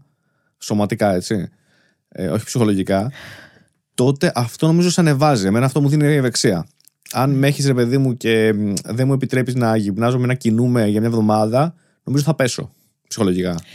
Πέφτεις και μπαίνεις σε αυτό το φαύλο κύκλο. Ότι πέφτω για να ανέβω. Πρέπει κάτι να κάνω, να φάω σωστά, να κινηθώ, να να να. Αλλά επειδή είσαι τόσο κάτω, δεν έχεις τη διάθεση. Mm. Είναι αντίστοιχο με το έχω κιλά, θέλω να αδυνατήσω. Ε, κάνω ένα υπερφαγικό και στεναχωριέμαι που έκανα το υπερφαγικό, αλλά συνεχίζω και τρώω. Δηλαδή είναι, είναι ο φαύλος κύκλος. Ακριβώς και αυτό. Δεν έχω διάθεση, πρέπει κάτι να κάνω για να παρακινηθώ, αλλά δεν έχω, νιώθω ότι δεν έχω τη δύναμη να το κάνω. Έχω πολύ πολύ κόλωσμο που νομίζει ότι είναι αδύναμος. Έχουμε την αίσθηση στο μυαλό μας ότι δεν μπορούμε να το καταφέρουμε, ό,τι και αν είναι αυτό. Mm. Είναι η κίνηση, είναι η διατροφή, είναι ένας άλλος στόχος, ας πούμε. Νιώθουμε αδύναμοι. Λίγο έχουμε ευνουχιστεί λίγο με, με όλα αυτά που, που ζούμε, που, που έχουμε αυτή την πληροφορία. Είμαστε πολύ δυνατοί όμως, νομίζω, οι άνθρωποι. Έχουμε μια, μια δύναμη μέσα μας. Μπορούμε να κάνουμε τα πάντα. Ξέρεις, εγώ ότι ένα από τα πράγματα που σκεφτόμουν πάντα είναι ότι δεν θες να δεις, ρε παιδί μου, μέχρι που μπορείς να φτάσεις. Την καλύτερη εκδοχή του εαυτού σου. Ε, σε κάποιο βαθμό. Δεν θα φτάσει την καλύτερη ποτέ, ρε παιδί. Εντάξει, ουτοπικό είναι, αλλά δεν θες να δεις το σώμα σου, τι μπορεί να κάνει. Μέχρι, μέχρι πού μπορεί να φτάσει. Εσύ ο ίδιος, πού μπορείς να φτάσεις. Δηλαδή, δεν έχεις την παραμικρή απορία να το μάθεις. Είναι ωραίο αυτό που λες. Καταλαβαίνεις. Εγώ έχω μεγάλη απορία να δω. Ωραία, τι θα γίνει, ρε παιδί μου, άμα το τηρήσω αυτό το πρόγραμμα. Πώς θα, θα αντιδράσει ο οργανισμός μου. Μετά, άμα το συνεχίσω να τηρώ, πώς θα φτάσει. Έχει αυτή την περιέργεια όμως. Δηλαδή, παίρνεις ένα πρόγραμμα και λες, είτε σ' αρέσει είτε δεν σ' αρέσει. Εντάξει, φαντάζομαι σ' αρέσει. Ότι κοίτα τώρα, άμα το κάνω αυτό ένα μήνα, τι θα δω στον καθρέφτη μου. Ναι, αυτό. Ναι, ναι, ναι. Πολύ ωραίο αυτό. Ναι, θέλω να δω, ρε παιδί μου, το κορμί μου τι μπορεί να κάνει. Μέχρι που μπορεί να φτάσει. Και είναι και πολύ βασικό αυτό. Και μπράβο σου που το λες. Γιατί κοιτάς τον εαυτό σου και δεν κοιτάς κάποιον που είναι επίσης πρόβλημα. Α, κοίτα αυτόν στο Instagram. Τι ωραίους κοιλιακούς που έχει. Ε, όχι, δεν πάει και τι ωραίος στήθος που έχει αυτή. Δηλαδή, αυτό το ναι. πράγμα που προβάλλουν όλοι στα social, την καλύτερη εκδοχή. Και κοιτάξτε τι ωραία που ζούμε, που τρώμε, που ξυπνάμε και κάνουμε γυμναστικές. Ναι. Που έχουμε κορμάρες. Πραγματικά, ρε παιδιά. Προβάλλει κανείς τώρα τα άσχημα. Δηλαδή, αν εμείς οι δυο τώρα κλείσουμε τα μικρόφωνα και πλακωθούμε, θα το βγάλουμε στο Ιντερνετ. Όχι. Τι να σου πω. Θα βγάλουμε τα χαχαχά που πήραμε καφέ. Ναι. Δηλαδή, δεν είναι έτσι. Επίσης, η, η, η, η προβολή αυτή είναι πολύ ψεύτικη. Δηλαδή, αυτό το. Έχω κορίτσια, κυρίως κορίτσια, εμείς οι γυναίκες λοιπόν πέφτουμε σε αυτές τις παγίδες, οι άντρες όχι τόσο, νομι, νομίζω, που μου λένε, ας πούμε, αυτή. Είναι πάρα πολύ αδύνατη και πολύ όμορφη και έχει τόσο ωραία πόδια και έχει τόσο mm. ωραία μέση και έχει τόσο ωραία αυτό. Θέλω να γίνω σαν αυτήν. Γιατί να γίνεις σαν αυτήν? Δηλαδή κοίτα τον εαυτό σου και γίνε η καλύτερη εκδοχή του δικού σου κορμιού, του δικού σου αυτού. Άμα στοχεύουμε να γίνουμε σαν τον άλλον, εντάξει, δεν τα καταφέραμε. Χριστί, δεν έχουμε και τις ίδιες γενετικές. Το έχω δει αυτό, ας πούμε, δεν ξέρω, όσοι ασχολούνται με αθλήματα κτλ. Θα δουν ότι, ρε παιδί μου, κάθε οργανισμό συνήθως μπορεί να έχει μια κλίση κάπου. Και κάπου αλλού όχι τόσο. Οπότε είναι δύσκολο να συγκριθείς με κάποιον άλλον που έχει άλλη γενετική με σένα. Είναι και αδόκιμο, δεν έχει νόημα, δεν οδηγεί πουθενά. Κατάλαβες. Οπότε δες στις δικές σου δυνάμεις, δες τι μπορεί να κάνει το κορμί σου με φυσιολογικά πράγματα. Στις δικές σου δυνάμεις, στις δικές σου ανάγκες, τη δική σου προοπτική. Δες εσύ το καλύτερο για σένα. Δηλαδή, μην κοιτάς το θέλω να γίνω σαν αυτό. Mm. Δηλαδή, κάπου φτάνει να κοιτάξουμε λίγο τον εαυτό μας, την υγεία μας. Δηλαδή, μπορεί η άλλη που σου αρέσει εσένα να, να έχεις την προοπτική, να μπορείς. Να είναι πενήντα κιλά. Και εσύ να μην μπορείς να γίνεις πενήντα κιλά. Γιατί αν φτάσεις στα πενήντα, να νιώθεις αδυναμία, να νιώθεις κόπωση, να νιώθεις έλλειψη ενέργειας, να μην λειτουργούν σωστά τα όργανά σου και mm. όλο το καθεξής. Οκ, okay, θα φτάσεις πενήντα κιλά επειδή είναι και αυτή. Αυτή έχει άλλο, έχει συνηθίσει, ας πούμε, έτσι, το, το, το κορμί της, τον εαυτό της, το μεταβολισμό της. Το, το, το. Mm. Μπορεί και το υποστηρίζει. Εσύ δεν μπορείς. Θα γίνεις επειδή είναι αυτή. Έχει γίνει πενήντα πέντε. So what? Κατάλαβες, είναι λίγο και το θέμα της προβολής. Είναι, είναι και αυτό, είναι θέμα. Πρέπει να κοιτάμε τον εαυτό μας μόνο. Ναι, ναι, σου λέω και να, να νιώθουμε καλά από αυτό που κάνουμε. Δηλαδή, αν αυτό που κάνεις, η διατροφή που κάνεις, την κάνεις τόσο πολύ με το ζόρι. Μην την κάνεις. Δεν βγαίνει πουθενά. Εγώ το μόνο πράγμα που ρωτώ τους διαιτώμενους mm. όταν έρχονται σε μένα ε, είναι ότι πώς είστε, πώς νιώθετε, πώς σας φάνηκε το πρόγραμμα. Δεν ρωτάω ποτέ κανέναν αν αδυνάτησε. Καλά, του κάνω και λιπομέτρηση, δεν περίμενα να μου πει. Αλλά δεν λέω. Φαίνεται, φαίνεται. Τους κόβω και με το μάτι και κάνω μόλις μπουν. Για να είσαι εδώ μέσα, πώς είσαι, καλός είσαι. Τους κόβω, τους ναι. καλός είσαι, περνάς. Ε, τους ρωτάω πώς τους φάνηκε, αν τους άρεσε, αν τους βόλεψε. Εάν δεν σου αρέσει αυτό που κάνεις, κάνεις κάτι λάθος. Είμαι απόλυτα κατηγορηματική σε αυτό. Mm. Και επίσης ξαναλέω, να κάνεις κάτι, να σου αρέσει, να σου ταιριάζει, να σε βολεύει, να νιώθεις καλά, να είσαι καλά. Τρώμε και πολύ bullying πίσω-πίσω, δηλαδή πολύ αυτό. Και εμείς οι διαιτολόγοι, δηλαδή και εγώ πολλοί κόσμος μου λέει, εσείς που είστε διαιτολόγος, γιατί δεν είστε σαράντα κιλά. Λέω, γιατί να είμαι σαράντα κιλά, ξέρω εγώ, επειδή είμαι διαιτολόγος. Θα φάω απ' όλα, θα πιω απ' όλα, θα είμαι υγιής, θα είμαι καλά, θα κάνω τη διατροφή mm. μου, τη γυμναστική μου και όπου νιώθω εγώ καλά. Γιατί mm. πρέπει να είμαι σαράντα κιλά για να αποδείξω ότι είμαι καλή διαιτολόγος. Ξέρεις, και τους προβληματίζει, σου λέει, α, είχα στο μυαλό μου ότι όσοι είστε διαιτολόγοι, είστε σαράντα κιλά. Mm. Λέω, όχι, δεν τρώμε τζιτζικόφτερα, φαγητό τρώμε. Εντάξει, όχι, ναι. Πάντως, ένας άλλος επίσης τρόπος που μου είχε πει ένας φίλος και συνάδελφος να το σκεφτείς, το πρόγραμμα διατροφής, ας πούμε, mm. αλλά και οτιδήποτε κάνεις σε πρόγραμμα. Αντί να το νιώθεις ότι είναι κάτι που σε φυλακίζει, είναι κάτι που σε απελευθερώνει. Για ποιο λόγο? Α, δεν χρειάζεται εγώ να σκεφτώ κάθε μέρα. Ε, τι θα φάω ή πότε. Yeah. Το έχω ήδη προαποφασίσει, γιατί έχω προαποφασίσει ποιος θέλω να είμαι και πού θέλω να φτάσω. Άρα αυτό το έχω λυμμένο. Δεν σκέφτομαι κάθε βράδυ, α, τι θα φάω τώρα. Τι θα... Δεν ναι. το σκέφτομαι καν. Ξέρω από πριν τι θα φάω, το έχω αποφασίσει, το έχω δρομολογήσει, τελείως. Οπότε αφιερώνω όλη μου την ενέργεια σε οτιδήποτε άλλο με ευχαριστεί. Ναι, όχι, δεν διαφωνώ σε αυτό. Σωστή. Λέω ένας τρόπος που θα μπορούσε να το δεις. Δηλαδή δεν με φυλακίζει, φυλακή... δεν με εγκλωβίζει. Πώς το λένε, το νιώθω απελευθερωτικό. Α, ένα λιγότερο πράγμα να σκέφτομαι. Πολλοί κόσμος μου το λέει αυτό. Καταλαβαίνω. Όπου μας έχεις λύσει το θέμα, ξέρουμε τι να μαγειρεύουμε. Ε, τελείωσε. Τρόπο, τελείωσε. τελείωσε. Ξέρω και, και όχι μόνο αυτό. Νιώθω καλά με αυτό γιατί, γιατί ξέρω ότι αυτό που κάνω κάπου με οδηγεί. Κάπου δεν το κάνω. Δεν είναι απλά ένα πρόγραμμα που λες. Α, ένα πρόγραμμα που από μόνο του είναι καλό να το έχω. Όχι, είναι ένα πρόγραμμα το οποίο με οδηγεί κάπου. Οπότε σε ευχαριστεί. Κάθε γεύμα που τρως σε οδηγεί κάπου. Σημασία έχει και το ταξίδι να σου αρέσει. Να σ' αρέσει, ρε παιδί μου. Αλλά ναι, ναι, ναι, ναι, δεν λέω. Δεν λέω. Γιατί εντάξει, το φαγητό είναι και απόλαυση. Το φαγητό είναι απόλαυση. Και συμφωνώ, δεν διαφωνώ. Και όλοι οι συνάδελφοι συμφωνούμε. Mm. Γιατί σου ξαναλέω, μας έχουν κρεμάσει κουδούνια. Πρέπει να είμαστε σαράντα κιλά, να μην έχουμε γεύση. Ναι. Νομίζω ο κόσμος ότι επειδή είμαστε διαιτολόγοι δεν Τρώτε... έχουμε γευστικούς κάλικες. Δίνετε μόνο ριζογκοφρέτες μόνο... και τέτοια. Μία ριζογκοφρέτα mm. με μαρούλα. Ναι. Εντάξει, και γευστικούς κάλικες έχουμε και γλυκά τρώμε και αλμυρά τρώμε και φαΐ τρώμε και τα, τα πάντα. Τα πάντα δε, δε. Είμαστε άνθρωποι κανονικά. Ε, πώς να σου το πω, ρε παιδί μου, πρέπει να μπεις λίγο σε αυτή τη λογική ότι θα το προσπαθήσω, θα το παλέψω, θα δοκιμάσω. Δηλαδή δεν μπορείς να είσαι αρνητικός στο mm. να δοκιμάσεις. Πρέπει να δοκιμάσεις. Μπορεί να σου αρέσει, μπορεί και όχι όμως. Δηλαδή υπάρχει κόσμος που σου λέει δοκίμασα φρούτα, είμαι τριάντα χρονών, δεν έχω φάει ποτέ μου φρούτο. Ακραίο. Δηλαδή, λέω ποτέ. Δεν έτυχε. Ε, καμιά φράουλα πάνω από καμιά πάστα. Α, ωραίο, ωραίο. Ωραίο, ξέρεις, εκείνη την όταν είσαι διαιτολόγος, νιώθω το βέλος που έρχεται και σε βρίσκει κατευθείαν. Ε, δοκίμασα φρούτα, δεν μου άρεσαν. Ναι. Ε, έκλαψα λίγο, αλλά έκατσα. Ναι, αυτό. Ε, δεν μου άρεσαν. Ε, λέω, εντάξει, κοιτάξτε, άμα δεν σας άρεσαν, δοκιμάστε. Ας πούμε αποξηραμένα φρούτα. Αυτά. Απα, πα, πα, πα, πα. Κάνσελ. Πάρτα, πέτα τα. Εντάξει, τι θα το πεις, φάτα με το ζόρι. Άμα δεν του αρέσουν, δεν θα τα φάει. Αν έχει μάθει τριάντα χρόνια και δεν τρώει ούτε ένα φρούτο, δεν μπορώ εγώ τώρα να μπω στη ζωή σου στο τριακοστό πρώτο έτος ε, και να του πω: όχι, θα φας φρούτα με το ζόρι, κάτσε φάτα. Μα είναι δυνατόν, δεν θα τα φας. Θέλω όμως να τα δοκιμάσεις. Γιατί μπορεί να έχεις δοκιμάσει κάποια στιγμή στη ζωή σου ένα φρούτο το οποίο μπορεί να μην ήταν στην καλύτερη του. Έτσι, να ήταν άγουρο, να ήταν άγευστο, να ήταν. Ξέρεις τώρα, δεν είναι και όλα ίδια. Εσύ που πας και τα καπανάς, δεν, δεν είναι και όλα ίδια. Εγώ ανυπομονώ τώρα να έρθω το καλοκαίρι να φάω τα καλοκαιρινά φρούτα που μου αρέσουν.